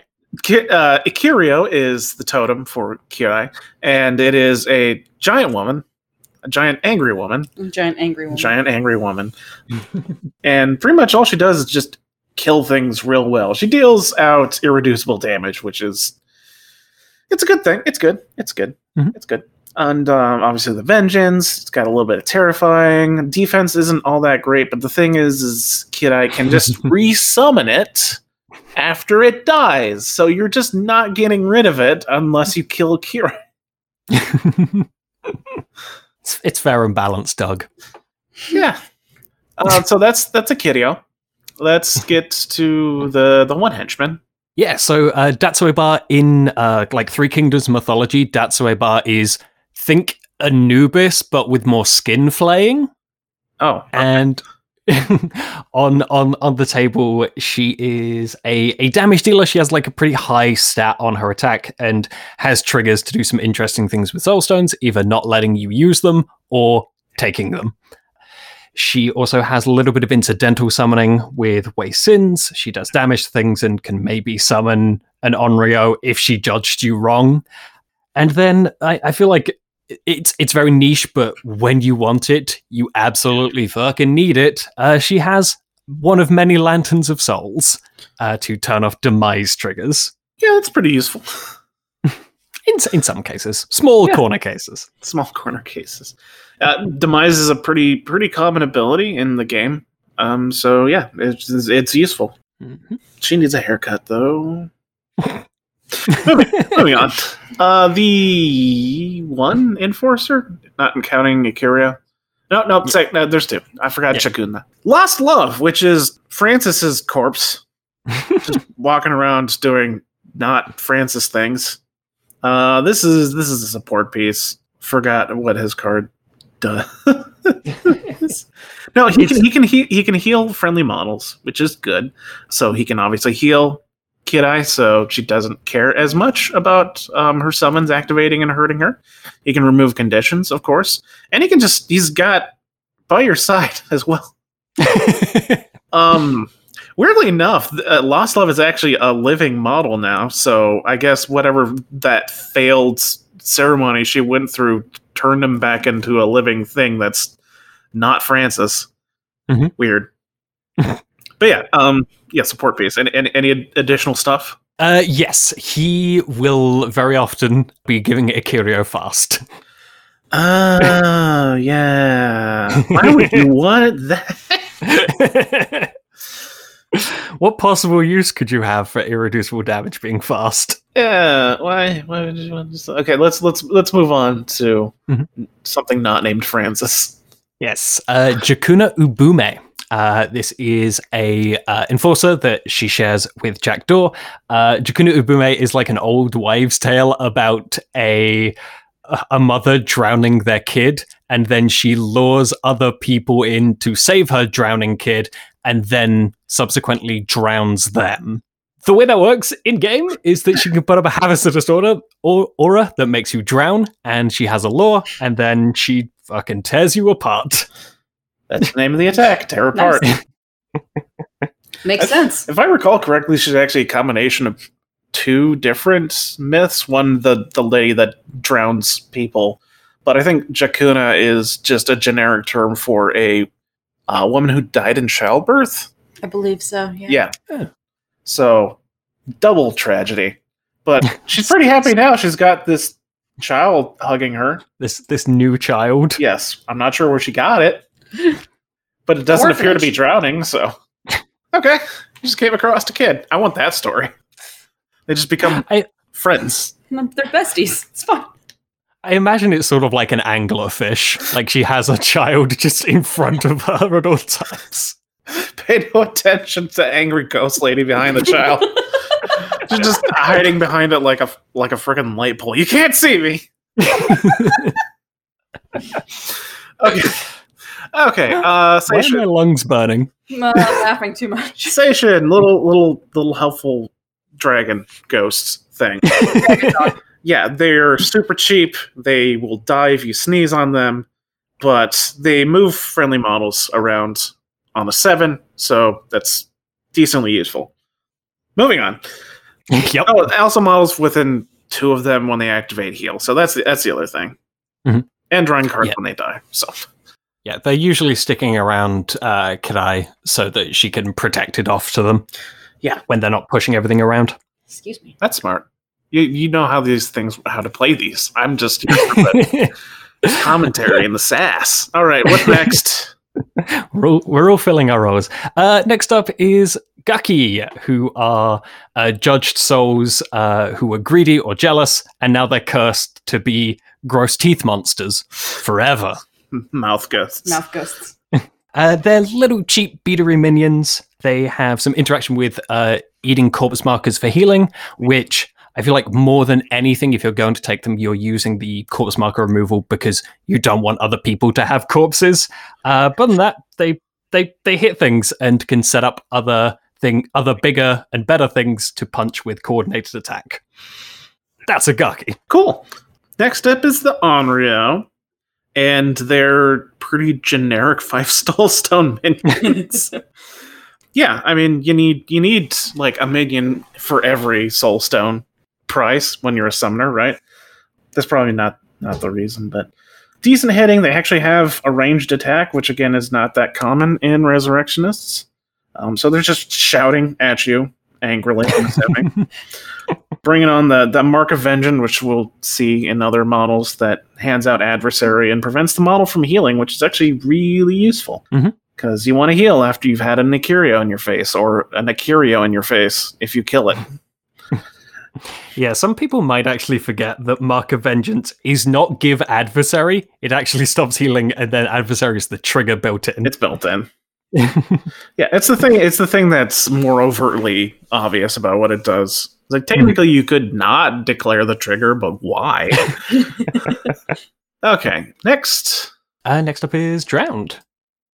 So, Drowned are very eloquently put as like they are the spirits of people what died by drowning, and there's there's there's so many like looking through the like Reza blubs for their description. There's so many of just like ah well they came back to life and they only hunt those who hurt them in life. That's that's like ninety percent of the Reza minions. Uh, but these are great to kind of pair with Jakuna Ubume. They throw out even more hazardous auras. Uh, they have a pretty solid like anchor attack that if you summon with Kirai, just throw out stunned built in because the summon upgrade gives you a crow built into duels that you make. Other than that, they, they're really tough to, to take down because they have combat finesse. You can't cheat to hit them. Uh, and they have a decent wound pool and hard to wound they're pretty solid. They also have projectile vomit. So Stop. that's still here. Everything has to have something that vomits. Okay, uh, next up is the Shikome, the seven cost minion. These these these just look like harpies, Screechy birds. screechy birds. They they look like harpies, and they have a boy version called a Hikome, who I want. does sit ups. Um, uh, yeah, they're they're pretty much just very very violent uh, minions. They've got a two three six damage track if that tells you anything. Oh Plus dang. puncture as an optional trigger, uh, or armor piercing. Yeah, they're they're there for killing, pretty much. But they also have the challenge of like, come at me, bro, Mhm. kind of thing. And now you have to come at them instead of the thing you want to kill. Otherwise, you're going to be losing cards. And they've got like a really interesting mechanic that I think is unique in the entire game. Where if they kill something, they just get an upgrade that's specific to them. That says, "Hey, you can now just declare a suit you want to put on all of your a- a- actions when you activate. Go forth and rip and tear, I guess. Yeah, I'm assuming Yeah. you're probably going to be taking the the ram on that because that's puncture and rip and tear. Yeah. Yeah, it's there, there are some corner cases where you're like, oh, I'm facing Hoffman. I might as well like ignore the armor that he can't make me not ignore. Hoffman's a really bad example. I realized that as I was saying it, but um, yeah, there are some corner cases. But yeah, Rams is usually what you're probably going to go for, Cool. unless unless Ka- Kirai is really hurting. Oh yeah. Yeah, yeah. Okay. Uh, last Uh, Goryo. fun Uh, assemblies. Oh boy, I I was out of Malifaux for a bit, and like Goryo were one of the first models I built Oh, when no. I came back in, Oh, and no. I'm still here. Somehow. Doug did my Goryo for me. I like assembly. I just yeah. Like I'll I'll do I'll do a, an artifactors union on Goryo sometime if someone Send you some. send it sends me some send me send me models to assemble. Okay. uh, move, moving on. Tell us about Goryo. So, uh, Goryo are the spirits of martyred warriors. Uh, they retain a little bit more of the semblance of their martial prowess that they had in life, uh, which is a little bit different to literally every other Reza. Yes, it is. Different than every other minion. Nobody knows why. It's probably just the ghosts that stick around them, just reminding them, hey, you're very good at swords. Remember to do good at swords. they are essentially just like spiritual hype men. Amazing. But in game, they use their sword very well. They have a stat 6 with a pretty high, moderate to severe damage track, as well as flay and puncture to actually help you hit those. Uh, they have the the requisite uh, mark of vengeance. They have a couple of other triggers that allow them to place in contact, just in case you don't want to use frenzy charge, which it's always fun to charge multiple times per activation. And then when you're really stuck in a big group of guys, you just let the hype men go to work and rip and tear with some violent ghosts. Yay.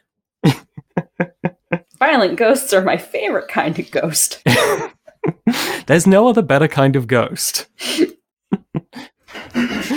Looking at you, Patrick Swayze. Punch a dude out once in a while.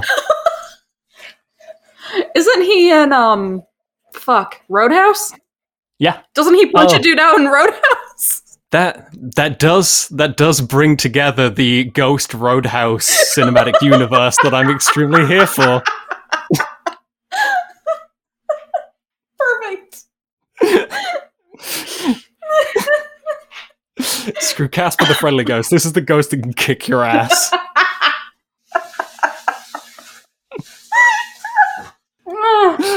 How, how do we um how do we fold in dirty dancing to this also? What are you talking about, Swayze?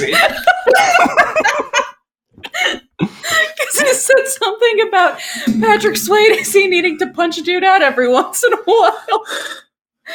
So I mentioned yeah, he punches a dude out in Roadhouse. He is Roadhouse. He's Mr. Roadhouse. I think that's This is his name. happened- I think that is his and he name in was the talking about the Ghost Roadhouse cinematic universe. Okay. This is what happens when I need to fill time. Oh, you're filling for time. You could Yeah. have just kept going. Crap. Now, now I have to decide whether or not to keep this in. Revenant is our next keyword. Keep it in, it's perfect. Uh, these are um.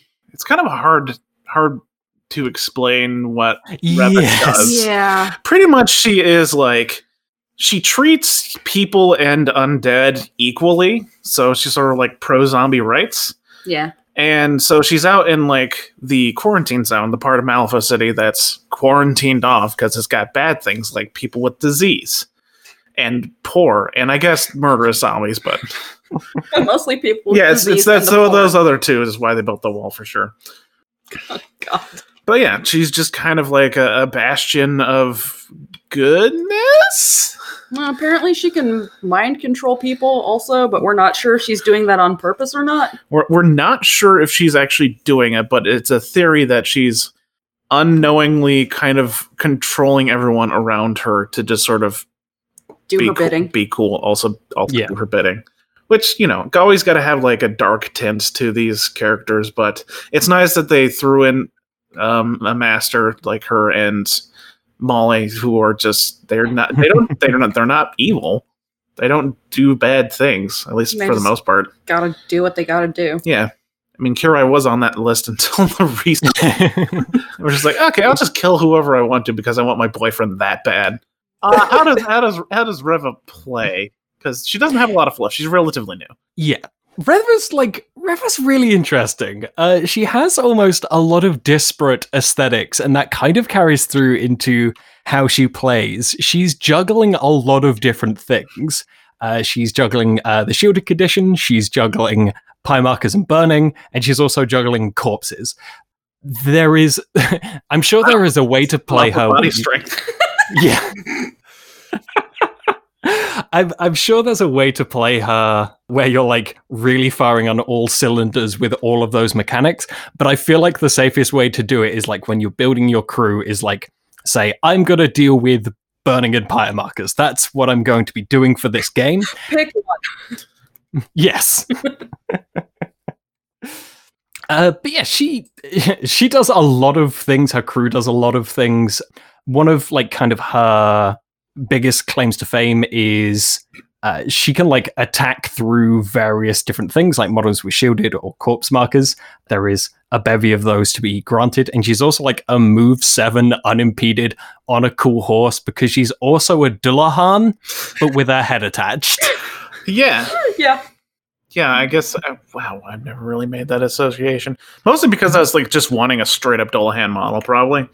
I mean, we've talked about taking a Reva and cutting her head off, and Yeah, just putting it in her arm. Putting it in her arm. That's, Yeah. that's what Dullahan do. that, that's Mhm. how Dullahan be. that that is how they do. Um, but yeah, her, her crew ends up being like a lot of very resilient damage dealers that also have like healing in the crew. So she's she's she's doing a lot. There's also this uh this thing that weirdly seems to surprise a lot of people I play against, where she just moves 14 inches, gets an attack off, and then interacts. She can do a lot of things. Oh yeah, because she can, she can snipe. I, did you mention the fact she can just snipe through any corpse marker on the Yeah, pretty much any yeah, corpse marker on the board? Okay, I didn't. I guess I was not paying attention. Good job. It's it's within eight. I wasn't around in second edition where Reva was introduced, and apparently she could just do it anywhere. But they've at least toned it down from what I've Line heard. of sight on a size three model, and if you could just set her up on top of some terrain, yeah, the entire board. Huh. I do like the, the way it works that Iron Sights can still punch her back from across the board. I like to point that out every time Reva comes up. It's like, oh, you're gonna do that, huh? And she just punches right back through it. Just a fist explodes out of a dead body. I bet you did not just do that. okay. Yeah. Another thing I would like to point out is the fact that that is apparently Vincent's horse.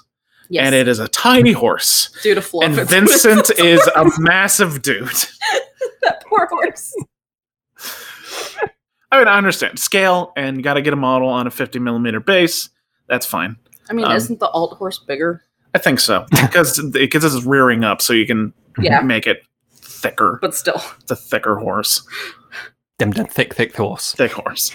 Okay, uh, that's that's Rev's playstyle. Let's go over her totems, the corpse candles, which are uh, corpses with little ghosties sticking out of them, and I'm just, I'm assuming they glow somehow because candle.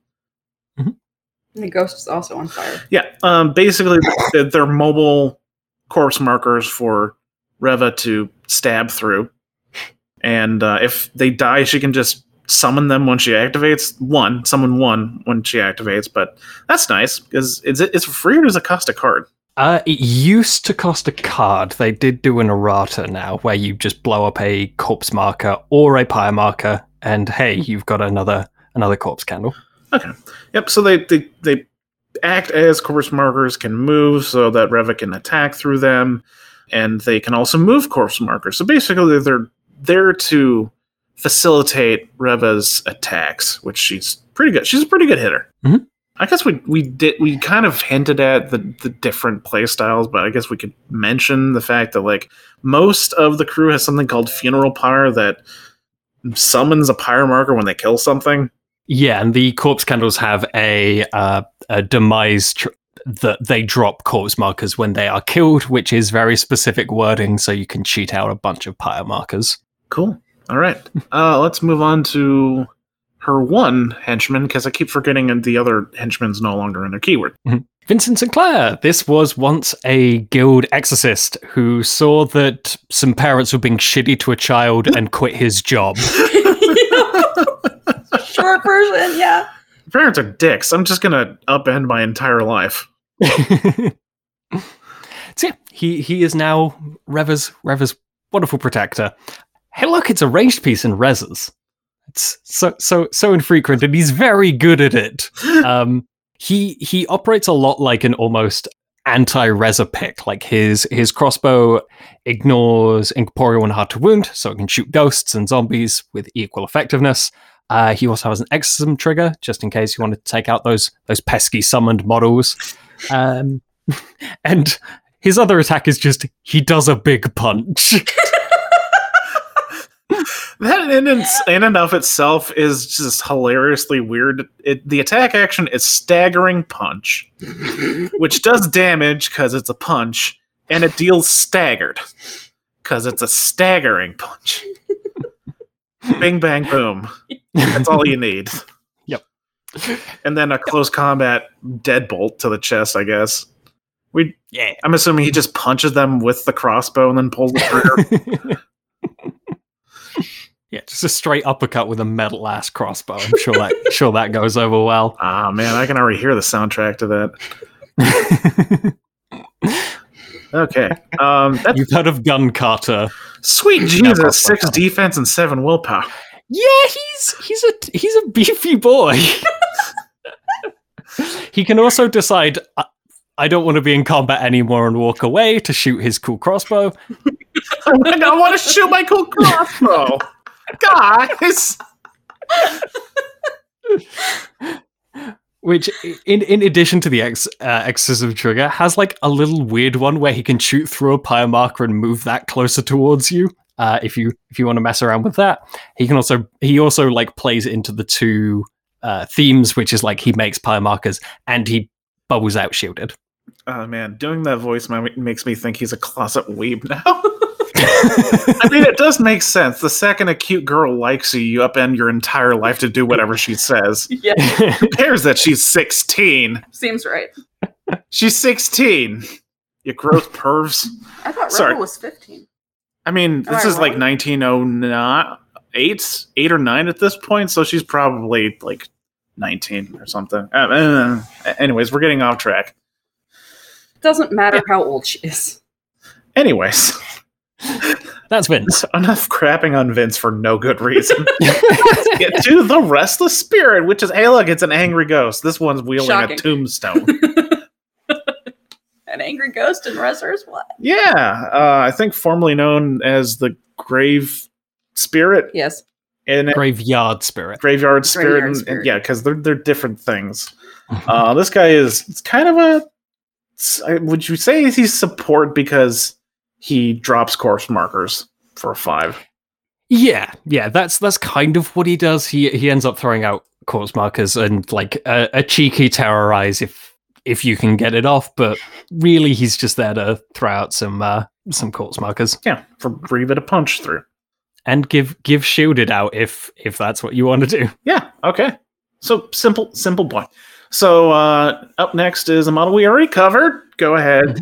Yeah, mourners. Uh, the the only thing I would add to our previous discussion of of mourners is they rely less on their melee attack, which benefits from distracted while in Reva, but they get a little bit more effectiveness out of their feed on grief because of the proclivity of corpse markers and not having a selfish Irishman eat them so that he can shoot his gun again. Again, he's not eating them; he's just exploding them into confetti. oh God! It's like it's like a birthday cake with a stripper, but it's a dead body, Oh, God. and it's Seamus. it's me. Happy birthday, bang!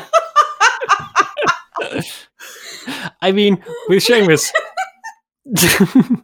that's Sorry. that's his Just the it's me. Was That's his next play to assassinate the governor is just send a bunch of Belles in cakes. Okay. Um, next up are shield bearers, because Reva's whole thing is that she's a combination of living and undead models. And these are people that I guess just found some d- destroyed guardians lying around. It's like, hey, Mhm. these ridiculously oversized swords and shields, I can wield these. so yeah, they've got the goofy anime buster swords. but also shields. Um, they're relatively tough. Six six cost. Uh, got that armor and multiple ways to get shielded. Plus, hard to kill is always is always nice. Anything anything else interesting? I guess. Oh, blasphemous ritual. Oh shit, yeah. Yeah. Blasphemous ritual giving out focus to friendlies within three. Yeah, that's useful. That's pretty useful. So, giving out focus to your friends and then just being a relatively tough thing to, to kill. Yeah, also also a little fun like interaction is like uh charging with the uh the shield slam and then getting uh getting the two inch push away and then using the mass trigger to do another four inch push. Just for weird fun other vectors.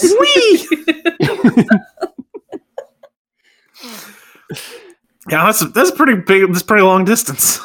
yeah. Okay. Uh, what what do we got next? Oh, uh, Draugr. Frogger. So this is kind of like a, a highlight of Reva just likes undead things from wherever. It doesn't matter how the themes mesh. Uh, so these are like undead of Norse origin. In in Malifaux, they uh, they're the bodies of people that died having passed through the breach, and with the weird wibbly wobbly breach magic giving you powers. These are the unlucky ones who only get their powers when they die, and then they find a big axe. it's very important. The axe is is very very important. It's it's an integral part of getting your powers. Ah, cool, a free axe. Thanks, Breach. Ah, okay. Um, what what what what do the Draugr do? Uh, they use a big axe. Okay. Uh, these these are big punchy boys. They have self heals in addition to the many different ways that Reva can heal them. They can make their own plus flips by having burning, uh, using I believe Blaze of Glory is the ability, which is is very fun. And then they've got frenzy charge just to charge as many times and hit as many things with the big axe as possible. And nailing like the two charge and then hitting a shove aside. Mwah, chef kiss. Yeah, It's very good. yeah. I'm I'm kind of sad because they had such the interesting ability back in second edition where they could just pick their size. Oh, neat. Yeah, they could do that. They'd just be like, "I'm a size one model now. I'm a size three model now." It's between one and three was, was what it was.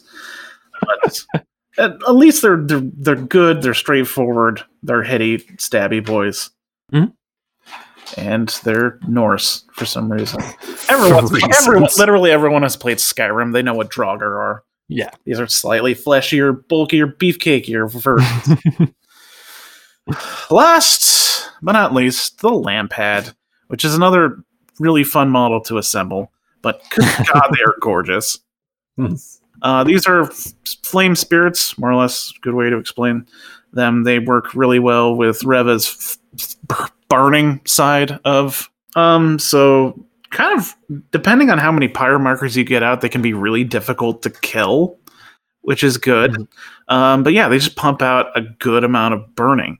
That's Yeah, decent decent amount of burning and they're also they also have uh, some extra uh, movement capabilities, uh, just in case you need uh, something to like move around pretty rapidly. It is a bit uh, conditional, and yeah, and it, it it it does like it really keys into like, hey, I'm going to put so much burning on on everything, even with their little their little free move.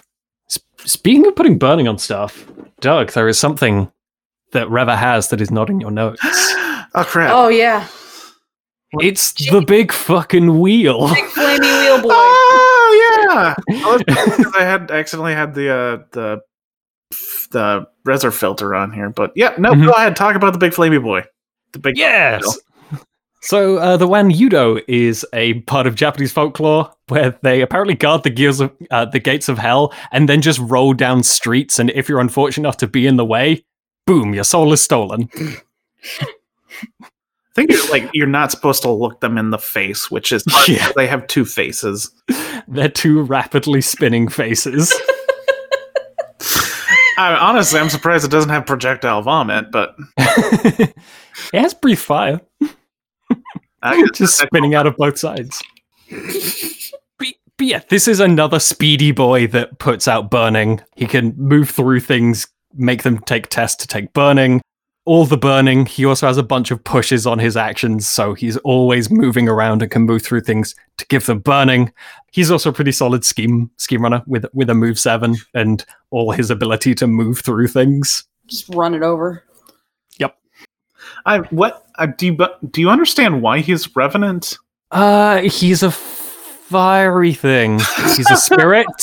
He's a Um, fiery spirit. I think I think if you Boy. if you look into Revenant or what Revenant are supposed to be, I would assume that it's the like the Asian version of that. Is my guess. Mhm. Like someone put thought into it. I just haven't done the. Re- it's been a long time since I looked up what a Revenant was and gone down that Yeah. rabbit hole. I'm sorry. Probably probably haven't looked it up since Reva came out. Yeah, probably. Oh god, that was a long time ago. Yeah. We're old. We're old. Transmortis, the worst keyword. Let's move on to Ancestor. Rude. oh my god. Okay, I got a bit of a beef with, with Professor Butthole here. Salty. A little bit of salt. A little bit of salt. This is Professor von Schtook, who was a character that just- kind of got mentioned in the fluff a lot in second edition, and we finally see him in third. That was when he made his appearance. Uh, he runs the University of Transmortis, and he was putting out um, guerrilla voxcasts about how to do resurrectionisty things. Um, so he used to be a astrologer, astronomer. Astronomer. That's yeah. the word, astronomer. sorry. astronomer. Astronomer. Astrology is the other thing. yeah, which would probably keep, you know, he'd probably be a little bit more sane if he was astro- astrologer. uh, but the thing is, is that Malifaux's uh, stars don't behave like stars are supposed to. They're very bad. They're very naughty, and that slightly drove him insane. So he's like, you know what? I'm done staring at the stars. Let's just make robot zombies. Cool, cool. And so he did. Huh, these Um, are different. I'm crazy now. um, he's possibly the most terrifying resurrectionist in that he does he has no concept of what he's doing could be perceived as wrong. Mhm. Whereas I think everyone else has an idea that maybe it bad. but it's just like, yes, I'm running a university. University needs students, and these have to be very particular students. So I'm going to tear your body up, mix it up with like I don't know a vending machine, Some and now you're a nuggets. murder bot. Go, go, my child. you beautiful thing, you. you do it great, sweetie. Um, so that, uh, yeah, that's Von Schtook. He's, fin- you know, kind of shown his face now, and now he's a major player on the Malifaux stage, and uh, he's broken his. Sh- um, Transmortis, I, I might as well get into sort of what their overall playstyle is. It's uh, they're very good at killing, and they're very good at not dying. And uh, they're pretty reliable at summoning, and they're decent at scheming, and really good at denial. And um, uh, no, they're also quite fast because of by your side.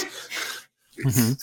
It's just hmm Uh, he also uh, his entire crew draws cards just for fun and gives Oh, out yeah. stunned and injured. yeah. Um, oh, geez. Let me let me go back. Uh, if it wasn't no, if it wasn't obvious, I recently played Armstuck. And um, uh, it was quarter deployment, so card draw didn't really become a thing till turn two. And I want to see he drew like twelve cards. Seems right. For those of you playing, that is two full hands. Mhm. uh, okay. Um, moving on. Okay. Uh, let's. Let, I will. I will now be serious. and We'll talk about uh, the Bunch of- transporter's keyword because um, my my salt is clearly just based on gameplay. I really like him as a concept, and it's really cool because we got the University of Transmortis box in second edition, which is all these students, but we never got the master till now. So Well, it was actually in first edition that Oh. he, he first came out. It was a little story pack and was one of the first few uh, plastic models, and they used to belong to Molly. dang, how dare they? Ah, man, it's, yeah, that's just as annoying as freaking Von Schtook is just a kidnapper. Sandeep taking away my mages and then never using them. no. I'm going to keep them in a box and never take them out. He's a collector. okay. Uh, how does like okay? I I whinged about. It. All right, let's, let's serious serious talk. Um, how does Professor von Schtook play? Yeah, so one of the uh, main mechanics that he has is uh, giving out these upgrades to all of his students, saying, Go out and find this person. I would like for you to make them a cool zombie for me to use. Uh, and that's his like pseudo replacement summoning mechanic, where uh, he uses a, a model with an upgrade, killing an enemy model to make a minion of the same cost. So that's fun. He has summoning. Um, he he also like uh, pulls out uh, focus, does some pushes, all all that fun stuff. Can decide that he doesn't like that you have a scheme marker there, and just say no, no, that's not there anymore. I don't think so. and uh, yeah, when he's not like pushing things around and giving things uh, uh, giving things upgrades and giving things fast, uh, he's hitting you with uh, damage attack that puts out injured. If if you can't tell, I'm I'm on a similar boat with Doug in that he's he's way too fucking good. Uh, at- at- to the point where like if if uh, re- uh not research mission, sorry, um if oh I've totally spaced on what's the really annoying one, the one that no one takes. Oh, uh, runic binding. Runic Binding, yes. If Runic Binding is in the pool, I will always take it with Von Schtook just to push myself. But sometimes he does it on accident, just by killing things. If that's if that's a testament to how good he is, just letting you all know. It, well, the reason it like the summoning itself is it's is really good is because he's not put, pulling out as many models as a dedicated summoner as as much as Kirai is, but the thing is is that he's putting it on things that are going to kill something. And the Mhm. fact that he can summon that something that's eight stones is his b- biggest minion. Yeah. Yeah. So that's it's like a 16 soulstone swing because you're killing an eight soulstone model and then getting an eight soulstone model. So it's really good. It's really good. He's very good. So um, common things across the faction. Um, obviously, the the thing that says if you have the same suit as I do in our duel, I get to draw a card.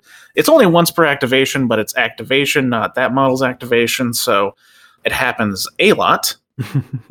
And then, um, typical zombie fashion, they have more wounds than they had than their cost, and they also have hard to wound, and they also have armor, which makes them just really difficult to kill. Just, Yep. just very hard to kill.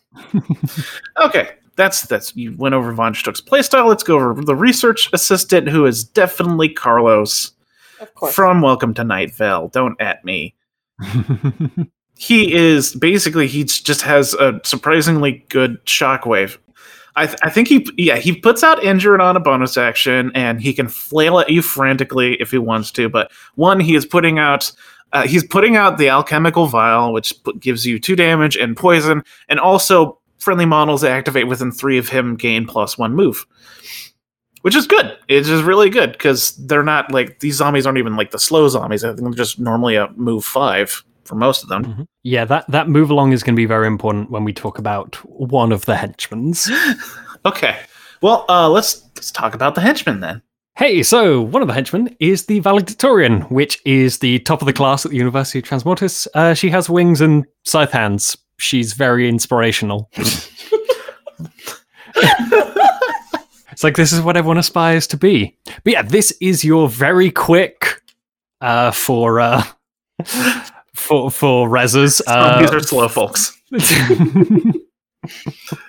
this is also who you're probably going to be putting on the putting the upgrade on first turn and giving them fast Definitely. so that she can fly all the way across the board and kill a thing on the first turn. Um, but yeah, she, she's she's a tough beater uh, with flight. Uh, use soul stones to stay alive. Uh, she has flurry, some some very fun triggers for getting up there and damage and moving things around and hitting something else.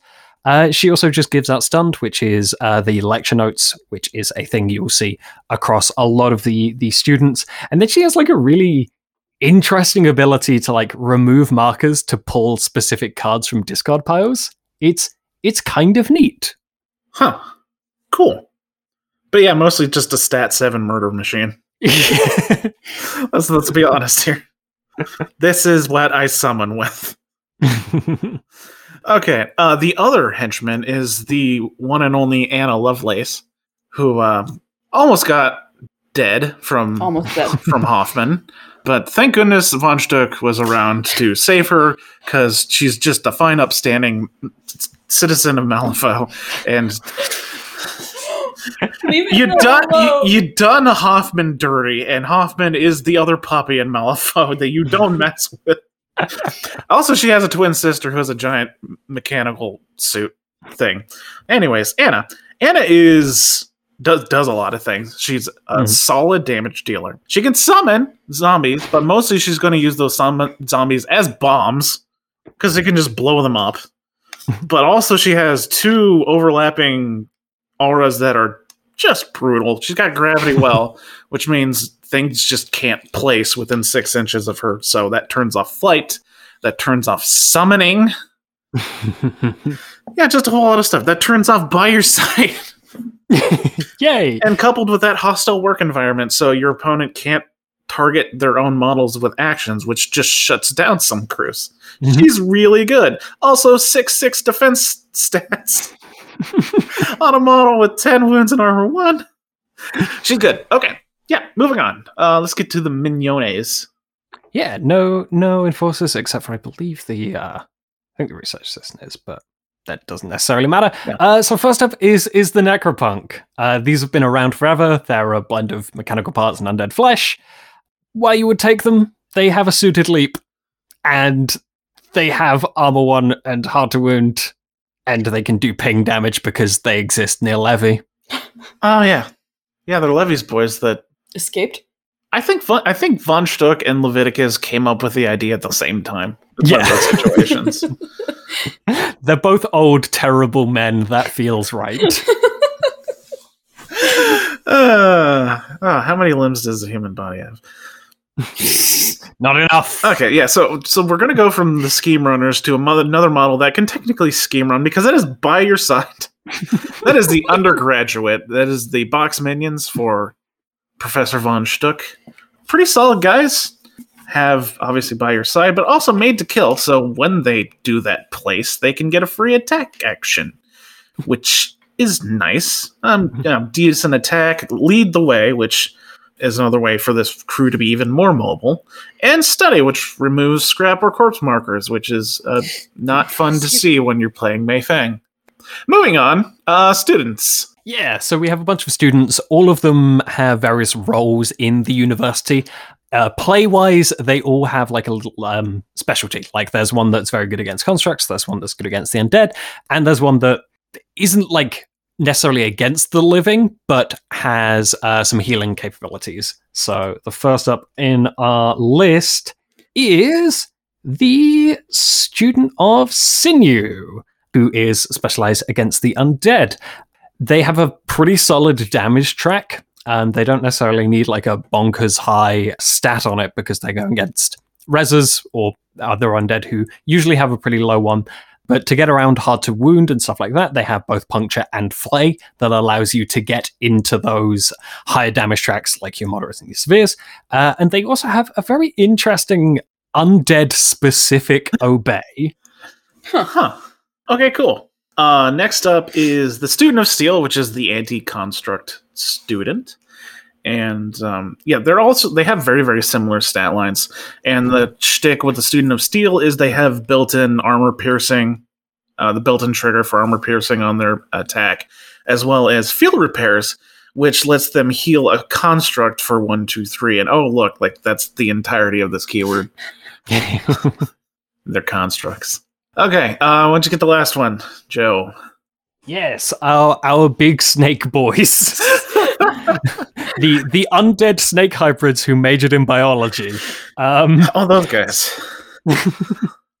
so this is an unimpeded unimpeded model with rush that also just throws out injured because that's another key thing of this crew. And um, like I mentioned before, they have a, uh living specific healing uh, just in case Anna, the research assistant, I guess you could do it on him, or Von Schtook get hurt. They can they can uh, pull out some injured.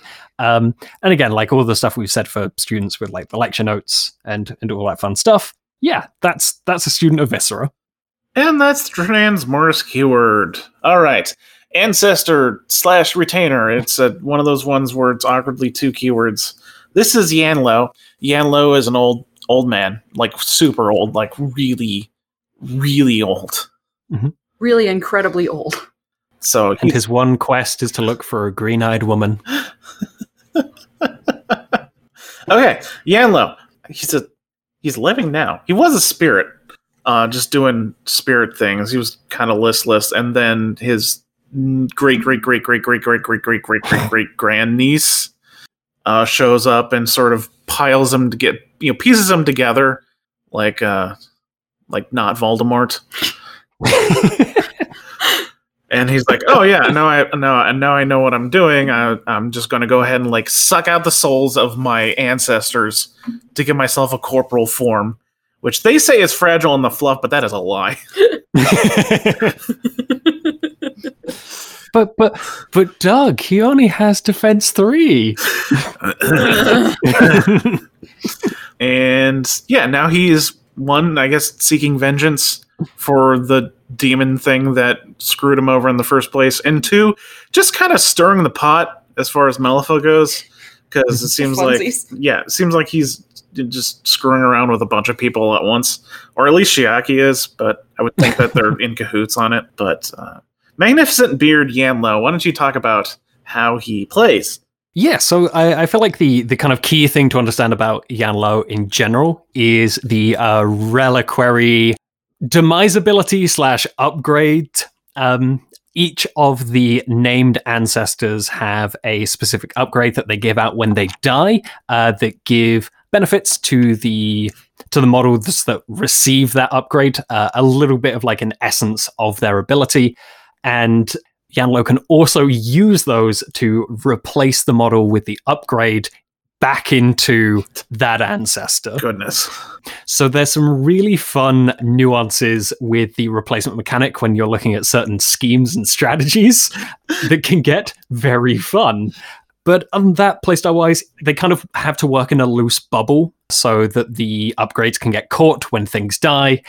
And um, as as we kind of joked about, Yan Lo has very bad stats unless he exists for a few turns because then he gets upgrades that all have immediate triggers when they are attached to him, as well as uh, giving him either extra abilities or extra actions. Things like having a hazardous order aura or having incorporeal. All, all very fun, and they also add to his duel totals and the damage track on his main attack.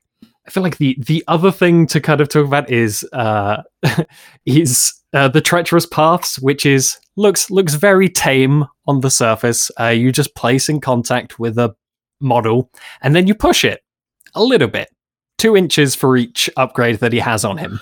And then you get to about turn four when you're just yeeting things eight inches just because. Uh, oh, something I failed to mention, and it's very, very, very important. He is a reference, or at least a vague reference, to Lo Pan, David Lo Pan from Big Trouble in Little China. Very important. Very important for the plot. So important. uh, okay, so his totem is the Soul Porter. Not too exciting of a card. He has that one aura that says, "Hey, something with the reliquary dies within six inches of me. I can take that reliquary. Gimme, gimme." So you can extend that bubble for recovering the reliquaries because Yan Lo also has that same ability, and you'd probably want to put it on Yan Lo, I think. Okay. Also, he has an ability to move friendly ancestors. Ancestors. Yes. Ancestor. Yeah, the the the keyword is like broken up into ancestor retainers. Ancestors are like the named cool guys. Yeah. Uh, retainers are their retainers. They are the people that you will transform into the ancestor. Fun Yes. fun fact though, like all the ancestors have the in their name, except for Yan Lo himself. which I didn't notice until I was typing out these show notes. Sun Quan? Sun Quan is a retainer. He's not an ancestor. Oh, okay. He's the one named retainer, and he is he's good. Mhm. He's he's kind of good. All right, let's start with the henchman. Nah. Yeah, so first up we have uh, Manos, who was once a monk of an order of balance, set to combat the Jiangshi. And looking into Jiangshi, uh, that is a like a, a Chinese vampire or zombie. Uh, they're called hopping vampires because Oh, their yeah. limbs are rigid. But in Malifaux, they're just a group of sorcerers who killed peasants to feed their long lives. I mean, who hasn't killed a peasant? I mean, you know, it's it's Malifaux. Um, so so Manos was supposed to combat these evil life extending sorcerers until they said, "Hey Manos, want to live forever?" And he was like, Yeah. "Sure, I guess." You were supposed to save the galaxy. oh God, man, it was fucking Anakin Skywalker. Oh no. Uh, it does say that Manos hates sand. Okay, sorry, sorry to interrupt. Keep going. No worries. Yeah, so now he kind of works as he worked as a mercenary until Yan Lo called in a favor, I guess. And he just kills people and uses their souls to extend his life. In game, he is a leaper who doesn't have the suit built in, but can just decide to take a damage or take a damage from another friendly to have the to have the suit built in. Uh, he also has a trigger to stab people with a spear. He's a very stabby boy. He has assassin just to get some fast out if you kill in specific circumstances. And you know, he's he's got regen and extended reach just to make him thoroughly frustrating to deal with. And uh, similar to when we talked about Datsue Ba, uh, he has uh, Lantern of Souls, just in case you needed a very mobile Lantern of Souls. For some reason, you might need For that. using, you know, For reasons. Okay. Toshiro the daimyo is the other henchman. He is he's adorable, first of all. he just, you know, he's got that flag, he's very supportive. Just ignore the fact that it is stabbed through his torso. Anyways, oh. Uh, Just re- he's like disemboweled, and that's kind of a thing with samurai that lost their honor. All Yeah. that they do with them. I wonder if that's the reason he died. Anyways, uh, he's a supporty boy, whereas Manos just leaps around and stabs things and keeps you from coming back to life because he's a jerk.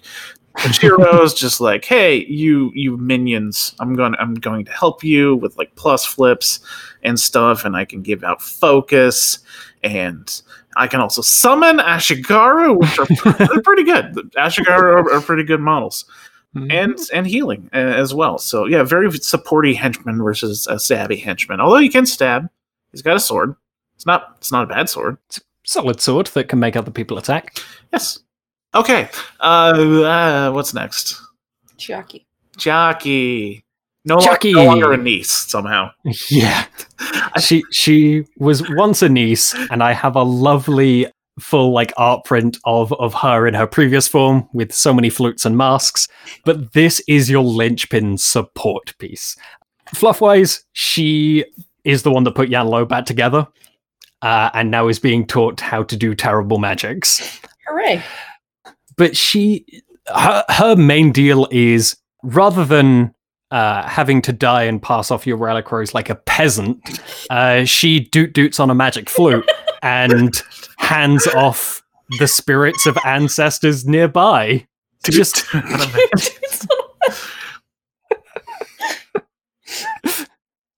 you know just just in case you don't want things to die. It, it also means that that uh, ancestor can then just go off and do stuff as long as you protect the model with the upgrade. Um, because there needs to be a range. You have Yan Lo and the soul porters like kind of gimmick that but this is an easy way of just saying you go off and do whatever you want to do. You'll be back if you die. Uh, and in addition to all that fun stuff she removes conditions. She's a fantastic support piece Okay, on to uh, Sun Quan, which I think that's how it's pronounced. QU doesn't really show up in Asian spelling too much. He's an old jerk. and by jerk, I mean he's he's really good. He's a, he's a really good model. He got seven. He's got a seven defense and six willpower for an old man. but uh, he's a healer. He's a healing model. He's got healing drafts, so models activate near him, heal one. He's got King of Medicine, which says when a model placed next to him, it heals one. And as well, he has uh, healing energy, which just heals anything he wants for one, two, three. Notice that, like, despite him being the King of Medicine, he doesn't have like any. He doesn't like have the first aid emergency surgery thing going on because then he wouldn't be able to heal all these zombies around him. Notice that. um, but if he wants to, he's got a stat seven attack, which do- technically it doesn't doesn't doesn't deal damage, can just give out distracted or focused, whatever he wants, but also has hole in the world, which places the target within six inches of its current location, which is dumb good, stupid good. And on a stat Well- seven, you're going you're going to hit it if you want to. Mhm. Thank God he's not a henchman. yes. uh man, and we'll talk. Well, we'll get back to him when we talk about the Ashigaru. okay, move Yeah. on to even more, even more enforcers. Yeah, so uh da, da, da, da, In the Penangalan. Yin, Yin the Penangalan. So a Penangalan is a uh, specifically uh, Southeast Asian vampiric type creature, although it's very specific in that it's a witch who meditated in a vat of vinegar to shed her terrible fleshy body and just be only organs, which I guess sure. Well, no, they, they they've got like a meat mech they parade around in during the daytime, but then they just like slurp out of it yeah. at night to go feast on the blood of With their- pregnant women, Their head and organs for whatever reason. and then just, like just Like, a loose bundle of head and organs. they they they plant like specific vegetation underneath their houses specifically to ensnare the entrails Yeah. of Penangalan. So, oh, that's cool. Oh my god, I love Just it when they do like in a tree. actual history, actual mythology in these games, and also like we want a vampire. There, there's your vampire. There you go. Yeah. Oh, we want a sexy vampire. No, you get you get yin. Deal with it. Yeah. I don't. Like I'm not I don't actually know who's clamoring for a sexy vampire. it's me. It's Okay. only me. Victoria's. I'm I'm not going to question the wild fetishes of the internet. I'm sure there are some people who Give Cool. that's out in the world now. But but Yin as a Penangalan in Malifaux, oh my god, it's so weird. Another lady who lost her lover and then got so turned mean by it, uh, the pain of loss became a poison that disintegrated her body, and now she's But organs and under To a be curse. fair, it is like a reoccurring theme with mythology. Yes. Like people get hung up on apparently women just getting so upset they turn evil. Yep. Yay. Huzzah. But Yin in games. Sorry. Hmm? No, don't worry about Oh, it. Oh, you is a woman, yeah. Sorry. Keep going. so good. Yin Yin in game is sort of a tar pit and uh, position piece. She makes sure you can't run away because she has constriction, and then uh, mastery is to make sure that you're going exactly where she wants you to do. She also gives out another source of putting adversary uh, ancestor out, and she has uh, she has a neat um, a neat bonus action to make something take a damage to do an interact action, and there's uh, some some fun, very fun sounding triggers on there. Grasp with viscera. Mwah. Yum. Okay, uh next up, and I think last of our enforcer trail off. Uh, no, yes, no, it's trailing yes. off. Is is Zamu the armor? Something the something. And very common. I guess we would also specify that Chiaki, Sun Quan, and Izamu are technically Ten Thunders models, but Mhm. obviously Yan Lo can bring them in Resurrectionists Because he's a special boy. because that's how dual faction do you know dual factions work. Okay, um, he's a big suit of armor and he hits you with a big sword. Moving on, Welcome to my feeling- TED talk. some way to like shove himself into the fight if he's too lazy to walk there. I guess flurry. He's really straightforward. He's a good boy. Oh my god, the model's gorgeous. Yes.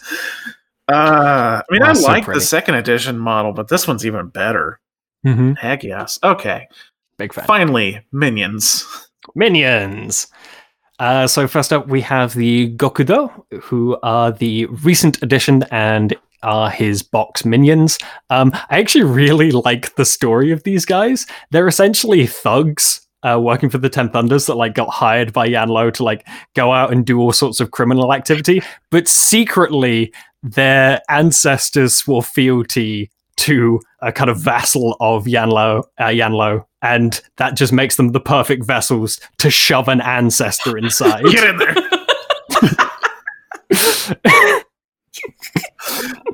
my my tech complain one sec before you get into how they play. Goku actually existed in Through the Breach considerably earlier than they exist in this game, but the artwork is not a model. The artwork they have in the fr- in the freaking book uh, it's actually really cool, but it's it's not any of these models. It's in fact female, which wait, mm, yeah, they're all male. Yeah, they're all male. Done complaining. At least we got at least we got the uh, the operative, which was an actual artwork for a specific pursuit. It's the exact same model. Okay, Mhm. now you can talk about how they play. Yeah, so uh, how, how they play is they wait around and do things until they are replaced. Um, they they can throw shurikens at people. That's cool. Uh, if they have the if they have the reliquary upgrade, they get plus two move and plus flips on every duel. Hold on. So they're actually pretty good scheme. Hmm? Plus two move, Plus two move. so it makes them a move seven. Yeah. So they yes, turn into pretty- they turn into horses. yes. Huh. Okay. Yeah, you have the power of the ancestors behind you. Go and run a mile. um, they also have hard to kill just to keep them alive while you're uh, planning to turn them into something better. And they're the best thing to turn into something better because when they do get replaced, you summon a new one. A guy just like, hey, my brother Dave just died. I guess I'm in this fight now. Uh, shows up on any table edge. Hey guys, what's happening? God damn it, Steve. You put this reliquary inside of yourself. What? I just got here, man. What? Are you- I wasn't even supposed to be here today. My day off. I'm supposed to be watching the big game with the boys. Uh, Shut up. Become entrails. Now. okay. Uh, next up is uh, also Goku to our Ten Thunders only models. Um, just FYI. Next is the Ashigaru, which is a Resurrectionist only model. Bony And- boys. Bony boys! They are bony boys with armor and big, sharp, pointy sticks, which means they get extended reach, Hooray. which prevents you from taking the attack part of a charge. Good for them. Armor one, hard to kill. They're pain in the butt. they're, they're a pain in the butt to kill because they also have take the hit. And if you happen to run them with Sun Quan, I'm going to complain about that now. They are impossible to kill as long as your opponent has cards. Because they declare take the hit, which places them next to Sun Quan, which means they heal one. Uh huh. And if they're at hard, if they have hard to kill, which means they're never going to die. Fortunately, there isn't too much card draw within Ancestor. Thank God. Yeah, no, that's a, that's just letting you know that there's that nonsense you can do. But in general, they're just just generally really good, solid minions that can be summoned by Toshi Toshiro. So yeah, defensive spear lads with a two inch reach, which isn't that common in the game anymore. Mhm. Okay, uh, last last minion. Last minion is another Ten Thunders minion. Um, so these are Komainu. Uh, so the the little background stuff for them is like the the Three Kingdoms Steamfitters. There's actually I can't remember what story it's in, but they mentioned like instead of using soul stones, they use the spirits of ancestors to power their machines. Yikes. Um, that's a good And- idea. Um. yeah, yeah, huh? And uh, Komainu are the guardians of important buildings, uh, similar to the way they're actually used in uh, in the real world, only made of stone, and probably not holding the soul of someone's grandfather. not, I can't say for certain. Give it, I can only say probably. give it back. Grandpa. Uh, okay. But just in case you needed another model with take the hit and armor, they have take the hit and armor. Uh, they Oh, also have goodness. They also have the fun ability to pounce on people's chests to deal out some injured, and they have the same benefits as the Gokudo do, uh, giving them the plus two move and plus lips when they have a reliquary upgrade attached. They're they're good. They're good boys. good metal doggo boys with your grandpa's soul. Okay. Um, we are returning. Um, for those uh, that don't know, this recording takes a long time, so we broke after doing Yan Lo, and so we're picking things back up. Sadly, Victoria's not with us this time, but we were mostly done with the faction. So we will continue on with the last keyword and then talk about some versatiles. Joe, you ready? I'm extremely ready. God, I sound so excited. Last keyword is yeah. we just got done with an RPG session, so we're a little, maybe a little, little on the tired side, but we're excited in our hearts. Last keyword is the tormented keyword. Uh, Resurrectionist borrowed Jack Daw from the Outcast in third edition. He's pretty fitting. Yeah, it, it makes a lot of sense. Um, honestly, he fit more in with the Resurrectionist style than Tara did. I, I mean, last I think Tara was mostly just like I'm a mercenary, just happened to be undead. Yeah, I mean, I still have a very cool Tara crew that I'll never do anything with, but it's it's nice to have those like really old Nightmare Edition models. Yeah. Oh, the Nightmare was really good. Back when Nightmare was just like a different form of the same models. But anyways, Jack Daw, Jackie Jack Daw is pretty much a spirit, the boogeyman, a, one of the many boogeymen in Malifaux.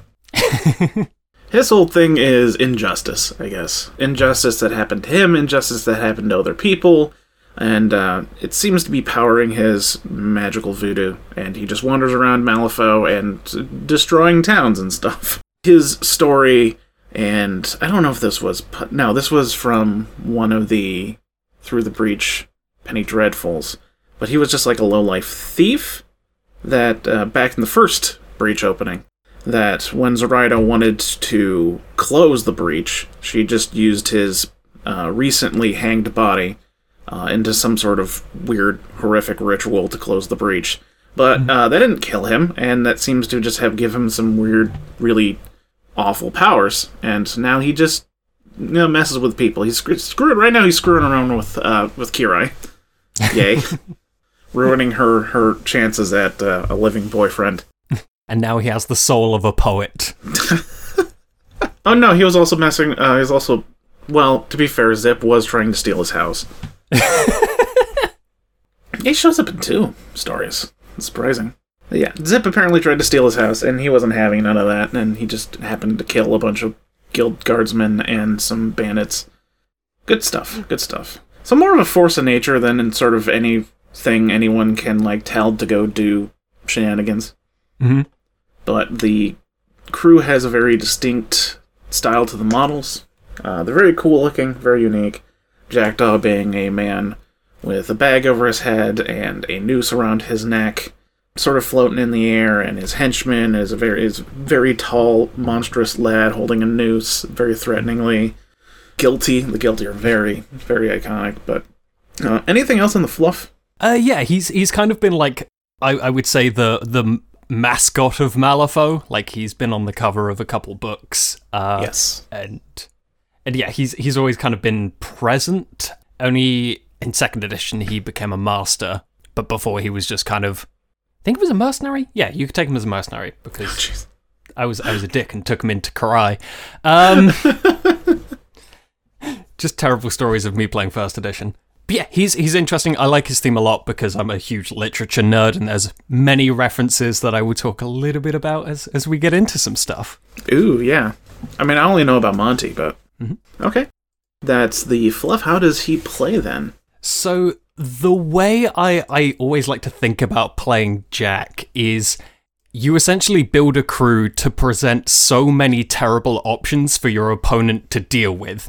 Like, are they going to discard cards for execute? Are they going to take some damage to remove upgrades? He basically fucks with your opponent to such an extent that they have to deal with him, and target priority becomes a massive issue. There's a large amount of terrifying in the crew, which, if mm-hmm. you're playing in reses, you can enhance just just for fun things.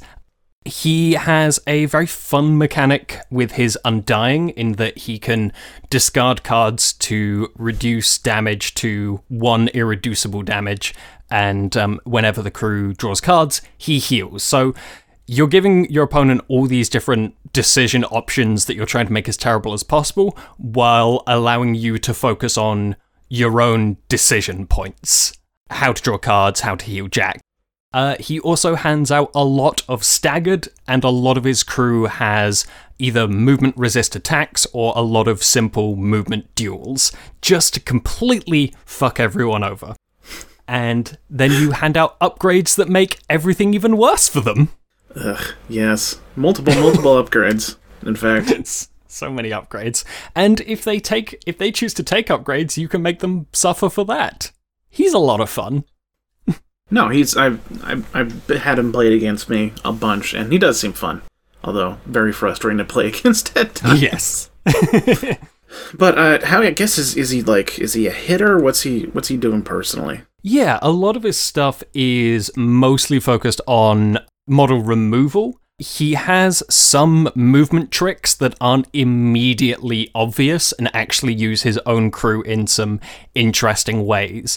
Uh, there's also a couple of obey op- obey like options if you're if you want to play around with that. But his his his big focus is killing as many things as possible and making it very difficult to hit back. Okay, so let's go ahead and, move on to his totem, Lady Ligeia.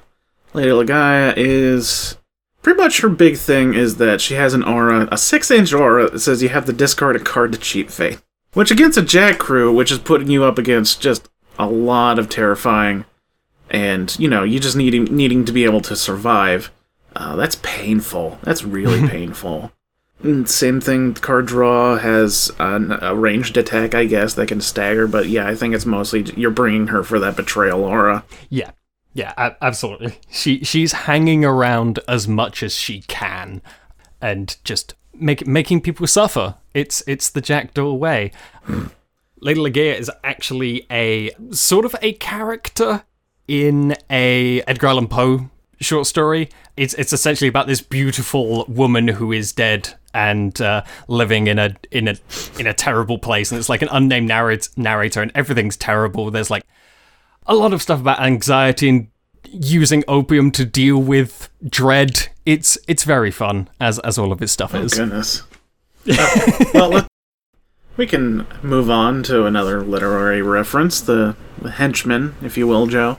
Yeah, so uh, Montresor is the is the villain in the Cask of Amontillado, uh, where he's a huge dick and lures his friend with the promise of cool wine, and then very slowly, over the course of several hours, bricks him into a wine cellar because he was insulted once. Um, Edgar Allan Poe's a weird dude. Good guy. Uh, yeah.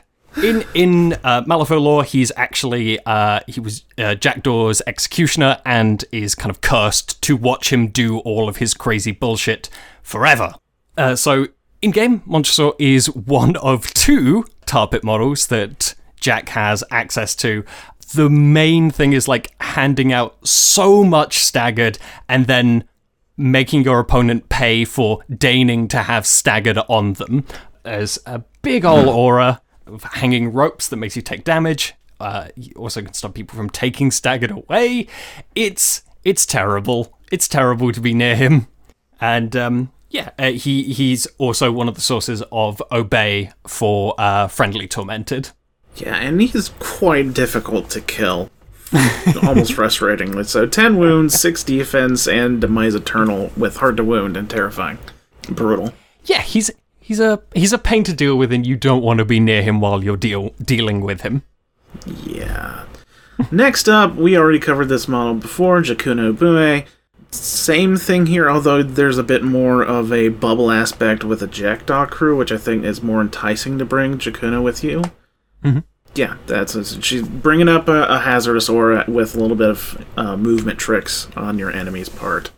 So, another 50, 50 Is Monty on a 50 or a 40? Uh, Monty's on a fifty. Okay, so another 50 millimeter model you can bring. Another fifty millimeter model with a big ol' aura, and her healing trigger on her attack is very useful in a Jackdaw crew. Mm-hmm. Al- almost as, but like Jack has like a much lower wound wound pool, so that's that's always fun to bring yeah, but in. it's one of the few ways you can heal him more than one. yeah. Okay, um, minions now. Hold on, Yes. Minions. So the guilty are very fun models to put together. Like they look aesthetically very weird and kind of really pull into the the interesting look of of Jack's Jack's crew. As as their name implies, they are souls driven insane by Jack's judgment, crushed by the guilt of their sins in life. And these are your minions. they are they don't do all too much by themselves. Like they are they are significant models that can move around the board. They're relatively hard to kill with the uh, with the heart wound. They can do some damage and throw out some staggered. What I find so deeply interesting about them is uh, how the crew interacts around them. They have an ability called uh, Guilty as Charged, which means that your crew can treat them as enemy for effects and triggers. So uh, this is where some of the movement shenanigans come in, where you get things like Hanged, which we'll talk about in a bit, that can uh, place in base contact with enemies. You can essentially use Guilty to extend the reach of other models. And there's a couple like little interesting interactions with that that make them really, really interesting pieces to bring. Like, they don't do a lot, but they really enhance the crew. And if your opponent kills them because you're getting so much benefit out of them, uh, they get an upgrade that makes your hand size bigger. And if that model with the upgrade dies, you get another guilty. It's fun. Boo. yeah, they're, they're notorious models. But oh goodness, they're so gorgeous. Yeah. Okay, next up is the Dead Outlaw, a model Jack shares with Parker Barrows. Uh, I think Jack gets a little bit more out of them than Parker does, though. A decent ranged piece in a crew that doesn't have a whole ton of ranged.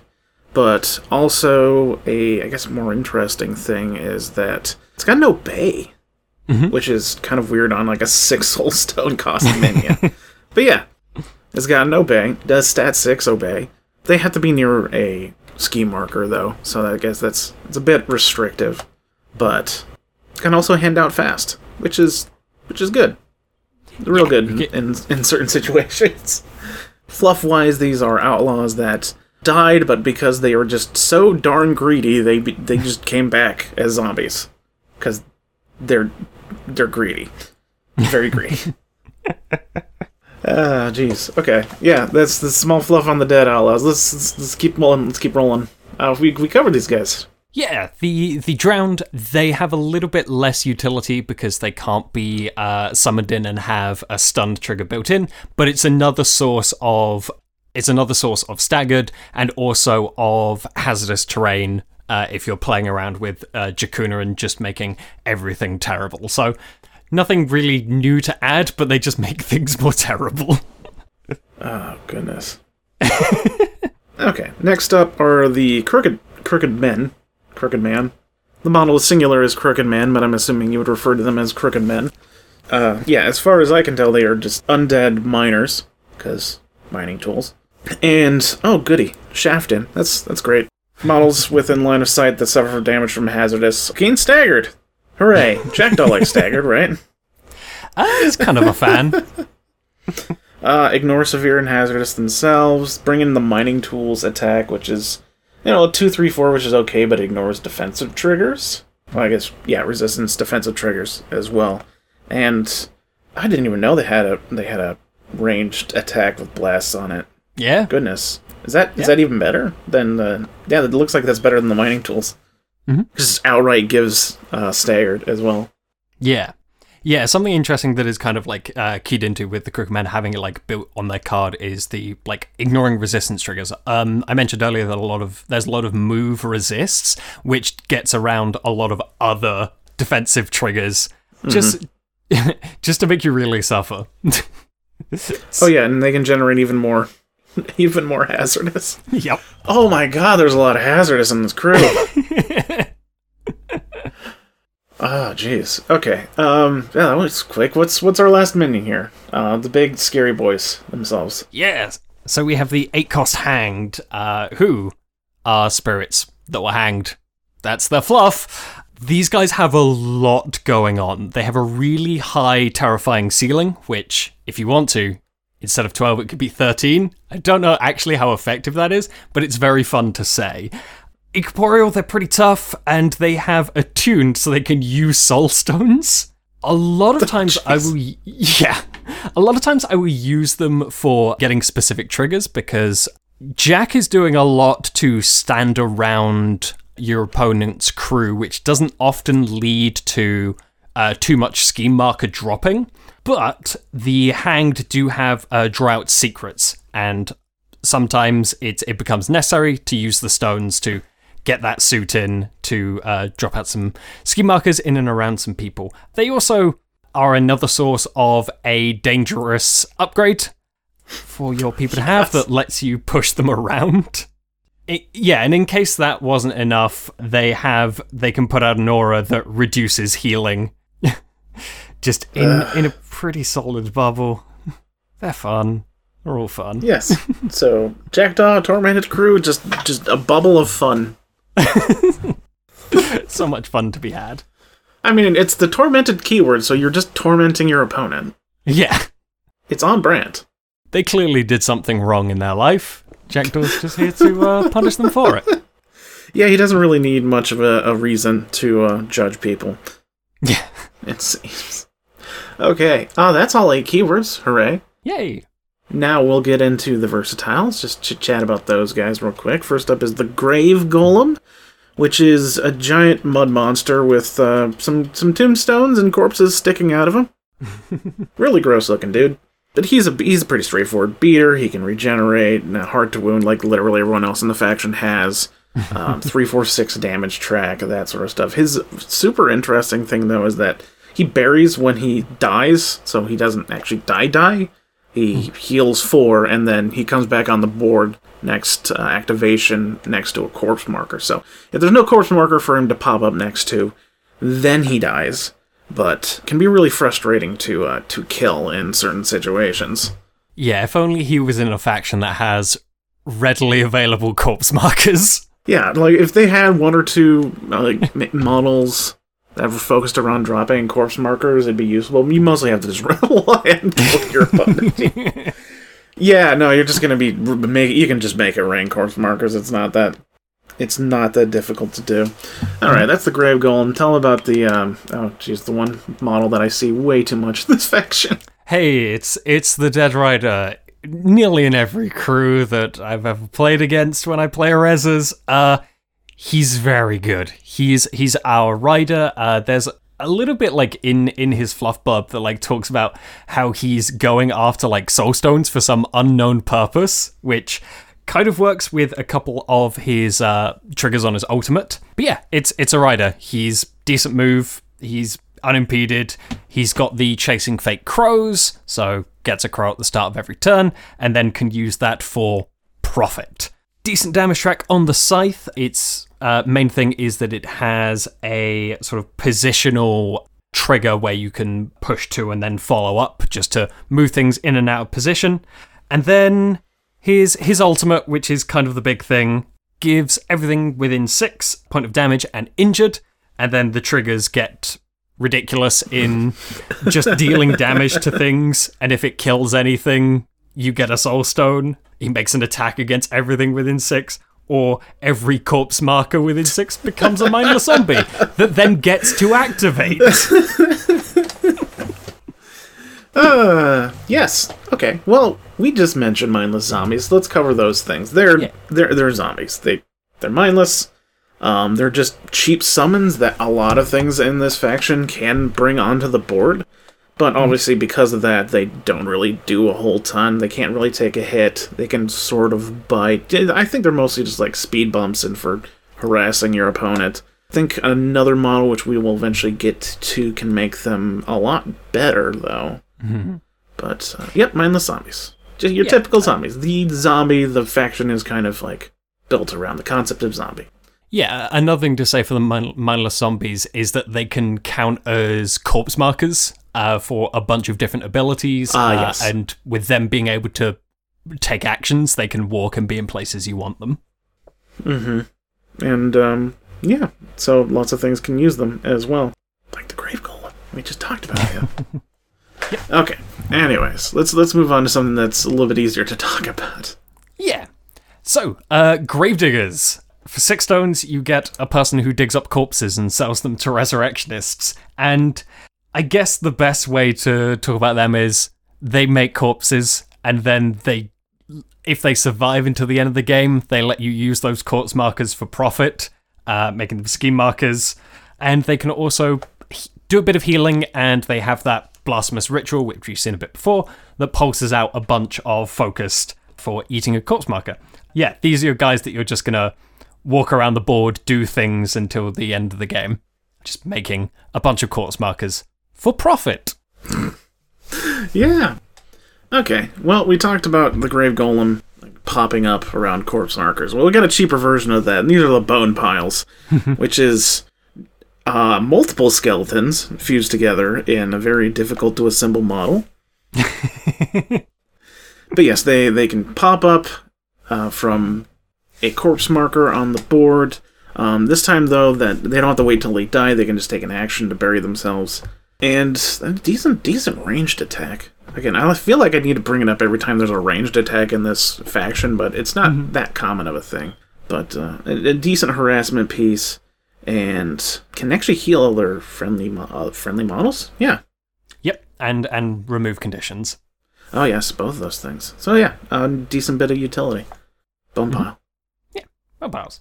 Next up, we have. I'm going to do Mortimer X just because we're we're on a corpse marker kick. Uh, this Ah, okay. used to be Nicodem's right hand man. Nicodem, very dead now. We'll see how long that lasts. Uh, is kind of, you know, he's he's going about Malifaux, finding himself, and he's essentially a very similar to what a grave digger does. He can actually summon mindless zombies instead of just pulling up corpse markers, and he also has uh, the very fun decay, which is damage with blasts and some injured. And yeah, he's got he's got some defensive tech. He's manipulative, hard to kill, and regen one, so he's he's going to stick around a bit more than a regular gravedigger. He is uh, two extra cost though, so factor that in at at your leisure. Next up is Asura Roten. I, I don't want to say the other word because I feel like that's what everyone calls it, and it's not going to be that. There's only one T. Asura Rot- Roten. Roten. Roten. The uh, the mayor of, of Rotenbark. A uh, establishment out in the quarantine zone. But uh, her shtick is mindless zombies. Hey, this is the model we were talking about before. Mindless zombies, I think within line of yeah, within line of sight, ignore the insignificant ability. So all of a sudden, these mindless zombies are able to put down uh, scheme markers or score for things like uh, evidence or uh, symbols of authority, and she can summon them off of a board edge, which is pretty nuts. yeah, especially for something like with with uh, symbols where people are usually putting symbols like near the board edge to keep them away from your opponent. she's she's very cool in that she takes almost like a sort of useless resource and adds a new dynamic to it. She is I will say she's like pretty resource intensive, but the absolute joy you can generate by uh, creating just a crappy mindless zombie and then having its score points is just beautiful. Next, uh, next up, the effigy. Yeah, next up is your little puppet boy. He's he's basically a core support model. He he was undead and that's that's his like main what what he's usually going to be used for. He does have some like very interesting play if you want to use it to target an enemy models. Like he can throw out some injured and a little bit of damage. And if you just want to stand around in danger, he can also deny people preventing with soul stones and healing just if he's up in the mix. He's a very fun utility piece that has like some nasty abilities if he goes a bit unremarked upon. Okay, next up is the bigger version of the the effigy, the carrion emissary, a large bird um, with a bunch of nice surgical instruments that I'm sure he keeps clean. uh, I see the emissary a lot. I think he's a pretty useful utility model in Rezzers. Uh, decently difficult to bring down the six six defensive track, terrifying, hard to kill, all that fun stuff. He's got a lovely ability called Flesh Crawls, which says friendly undead, then six gain plus one move when they activate, and that does stack with the research assistant, which seems fair. Yeah. Anyways, bringing bringing along decent attacks, ranged attack, putting out injured and blasts. But two things I think that are really exciting about it is that the exhumation tactical action that puts out two 50 millimeter height two blocking destructible, impassable coffin markers within six inches of the bird- board. So you can really like bottleneck or just cut off parts of the board with that much with two 50 millimeter markers. uh, which is really, really useful in a tactic sense. But if you want, you can instead summon a mindless zombie next to one of those markers and remove it. Hey, look, a mindless zombie. Awesome. Even more coming up your opponent. This time with, with a flesh instead of a coffin. And if those aren't what you want to do, you can put up the Aura of Decay, which says you cannot heal or use soul stones within three inches of the bird. I use soul stones to reduce damage, sorry, but still, really, really useful.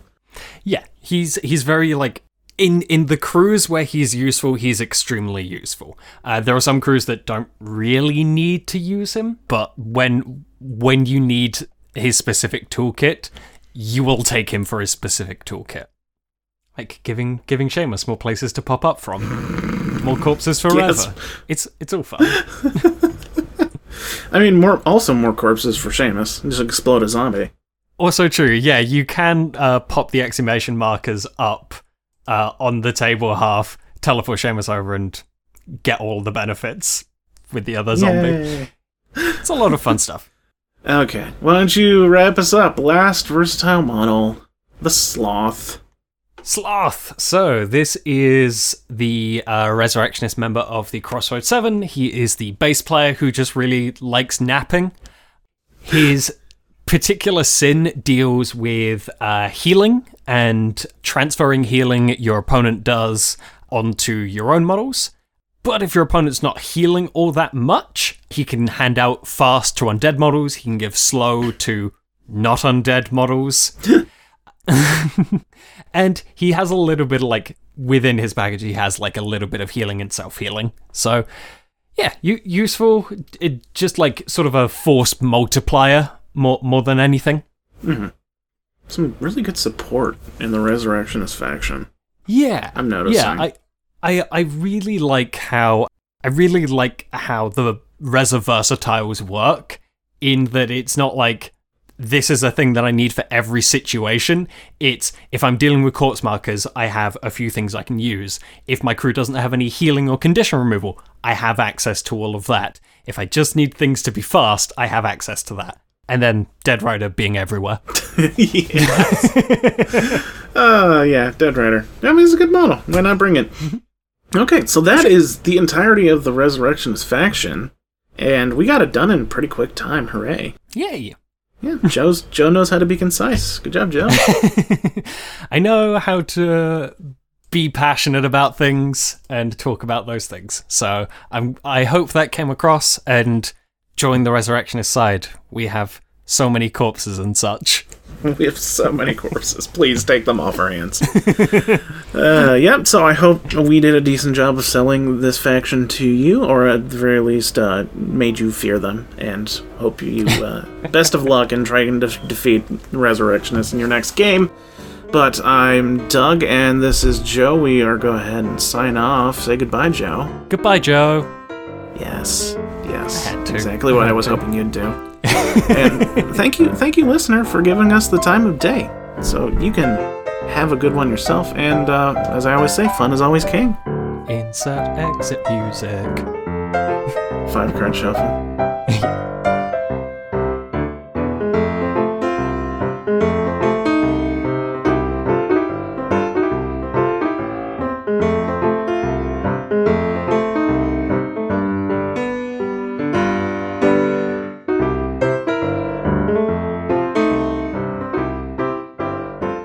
Songs used in this production are Villainous Treachery and Five Card Shuffle.